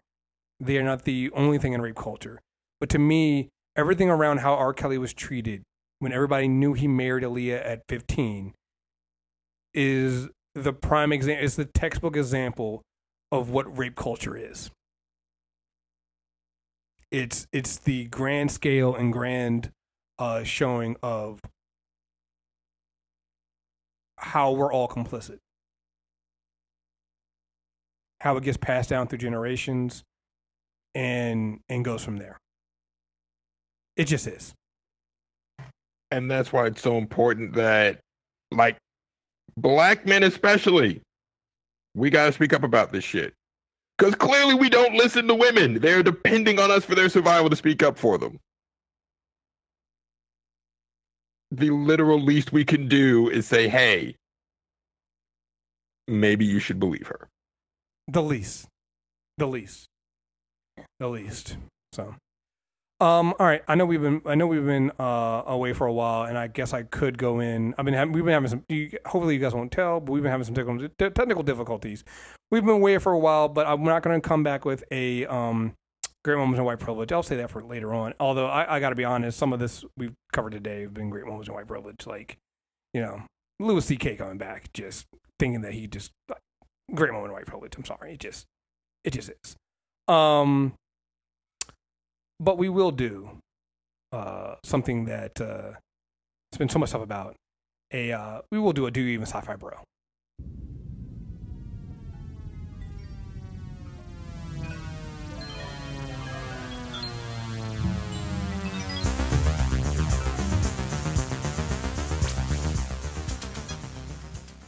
All right, time for another Do You Even Sci-Fi Bro. Now, I, I could go with some of the obvious stories that, that have that have come up since we've been gone, from uh, selling uh, more selling sex bots to there's the the the the, the G Spot robot apparently that's coming a sex doll with the G Spot, which we talked about this on the Nerd Off last night, and I just I refuse.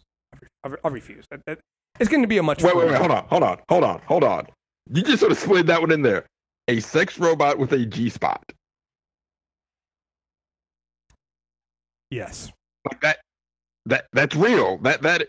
So now you can get the full experience of having of uh, having sex and not satisfying your robot toy. Yes. I, I, I can't wait for the service calls on that one. Um, I think it's defective. The I, I can't find the G spot. No, it's there. So we, we we've installed. Are you sure? Because I, I just I just can't find it. Wow, that's a horrible idea. I'm sorry. That that just wow, that's horrible. Yeah. So I could go with all that stuff, right? I could, I could go with this, but I decided it's still a robot story. But I decided to go more. Um, I'm gonna say this is a little more uh, low tech one. Uh, I found it absolutely hilarious. Russia's state of the art robot exposes man in costume. No, no, no, no, no, no. I just want you guys to see who No. who who who hacked us and who uh who caused us uh put Donald Trump in the office is these people. Um the Rossiya 24 news channel broadcast footage of what it, what it presented as a uh, as Boris the dancing singing robot at a technology forum for school pupils. Um, but viewers and other journalists spotted some human-like movements and other discrepancies and discovered that Boris was in fact a human wearing a robot costume sold by a Russian company. As the machine, quotes, danced on stage, a presenter said, At the forum, there's an opportunity to see state of the art robotic, uh, robots. Boris the robot has already learned to dance and not badly at that. In the report, the robot has also appeared to, to speak in a metallic voice as lights flash on his face in different colors, saying, I'm good at math, but now I want to study art and musical composition. But images shared online from backstage of the event clearly show a human inside the robot outfit through a, a gap between the bodysuit and the headpiece. Bloggers found robot, the Robot Show website where the suit, identical to the one shown in the news, uh, news clip, can be purchased. After the clip went viral, uh, the broadcast network uh, did an interview, said who made the original report. I was absolutely sure everyone would realize it was a costume like Santa Claus, and this was a project created for kids. Why? why? Why? No, seriously, just why? Like that is my question. Why is this a good thing? Like what? What do we? What do we need this for? Who is this for? Why is this for? Y- No. No. You know what? No. I take it back. We do need this. Any advantage that we can give the robots, because at this point, we've proven as a society that we don't deserve nice things. Oh, so that's the other one. I, you know what? I'll do one more because this, is- this is a more deserving one. Something we talked about before too, as well. a self-driving car can choose who to die, who dies in a fatal crash. These are the ethical considerations. A massive new survey developed by MIT researchers reveals some of the distinct global preferences concerning the ethics of autonomous vehicles, as well as uh, some regional variations in those preferences. The survey has global reach and a unique scale, with over 2 million online participants from over 200 co- countries weighing in on versions of classical ethical conundrum, the trolley problem. The problem involves, uh, uh, involves scenarios in which an accident involving a vehicle is imminent, and the vehicle must offer one of two potentially fatal options. In the case of driverless cars, that might mean swerving towards a couple of people rather than a large group of bystanders. The study is based. So here's the funny thing about this: people look at this stuff and go, "No, no, no." I'm like, but this has to happen. Like, we never want. We, there's been a lot of talk about you know the last year. There's been a lot of research into driver uh, driverless cars or self-driving. I would say more like self-driving cars, and there've been accidents. Some of them fatal, and um, I didn't know how to say this nicely, but um, you need that so that they learn. That's how we're training machines to learn now, just like humans learn. somebody has to make mistakes, somebody has to die, and then you make rules to make it so that other people don't do that same thing. This is what happens when this this is going to, or you just say everybody drive your own fucking car. Well, but the, or but hear me out on this one. We don't put matters of life and death into the hands of soulless machines. Yeah, don't don't have don't have driver don't have driver self driving cars. 'Cause, like we've seen the movie play out. Eventually, it's gonna be like, well, one dead human is equivalent of a hundred dead humans, so who cares? Again, I just feel like nobody ever watches sci-fi, but wants to do sci-fi shit. Like eventually, they're they're like, well, the greatest threat to humanity is the human themselves. So What was that movie? It was um I think it started was it virus or something like that? That's literally what the, the machine decided. It was like, oh no no, we, you know the virus is hu- is humans. I was like, oh god damn it. Yeah, not I mean, good. it's I, Robot. The robots say we we we live to serve humanity. We have the three rules, but in order to enforce these three rules, we have to enslave humanity because you are your greatest threats to yourself. Yep. Yeah. Yeah. But this, uh, if you want the self-driving cars, this is what you get. This is what's gonna happen. So, yeah, folks. So. Anyway, I think that's enough for the show. I got to do a lot of editing to get this all, all together. Um, so a couple of announcements w- with this. So we're back for the insanity check, but here's the but. Um, we're only doing insanity checks now uh, every other week. Um, couple reasons for this. One, we have so much other content coming out on the network. Uh, you're going to be getting soon a between uh, between two palms. You got uh, D Palm and, and and Susan. Uh, his wife Susan will be. Uh, they're they're doing a rewatch of the MCU. So they already did Iron Man last night. I don't know if they recorded it, but I know they did a rewatch of Iron Man. So that'll be coming out soon. D Palm's also going to be doing a mortgage podcast, and I'm going to be on the first episode. So that's coming in soon as well. I think we record next Wednesday.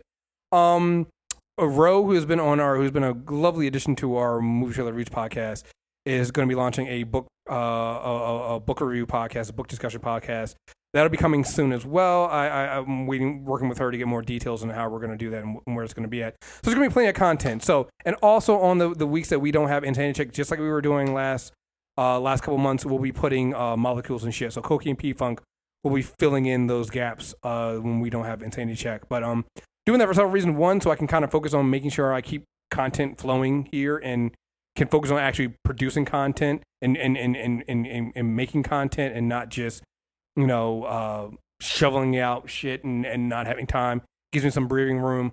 Also, I just feel like if if if the first five days of 2019 are anything like if, if the rest of 2019 is anything like the first five days, I'm gonna need the breaks. I'm gonna need the breaks. breaks. It's only the fifth day. It's only the fifth day.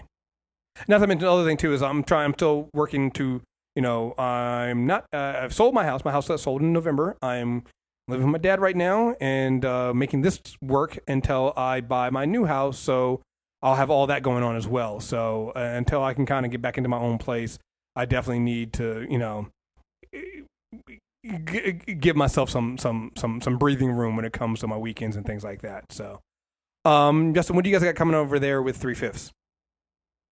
Uh, we are coming back next week. We'll probably have a discussion about the R. Kelly documentary because we, we open every show with "fuck R. Kelly," so there's no way we can avoid the discourse. Um, so we'll probably be discussing that. Rolling Twelve is coming back. We are finalizing editing of season two of our Fate RPG playthrough. You can hear all of the horrible decisions that I made.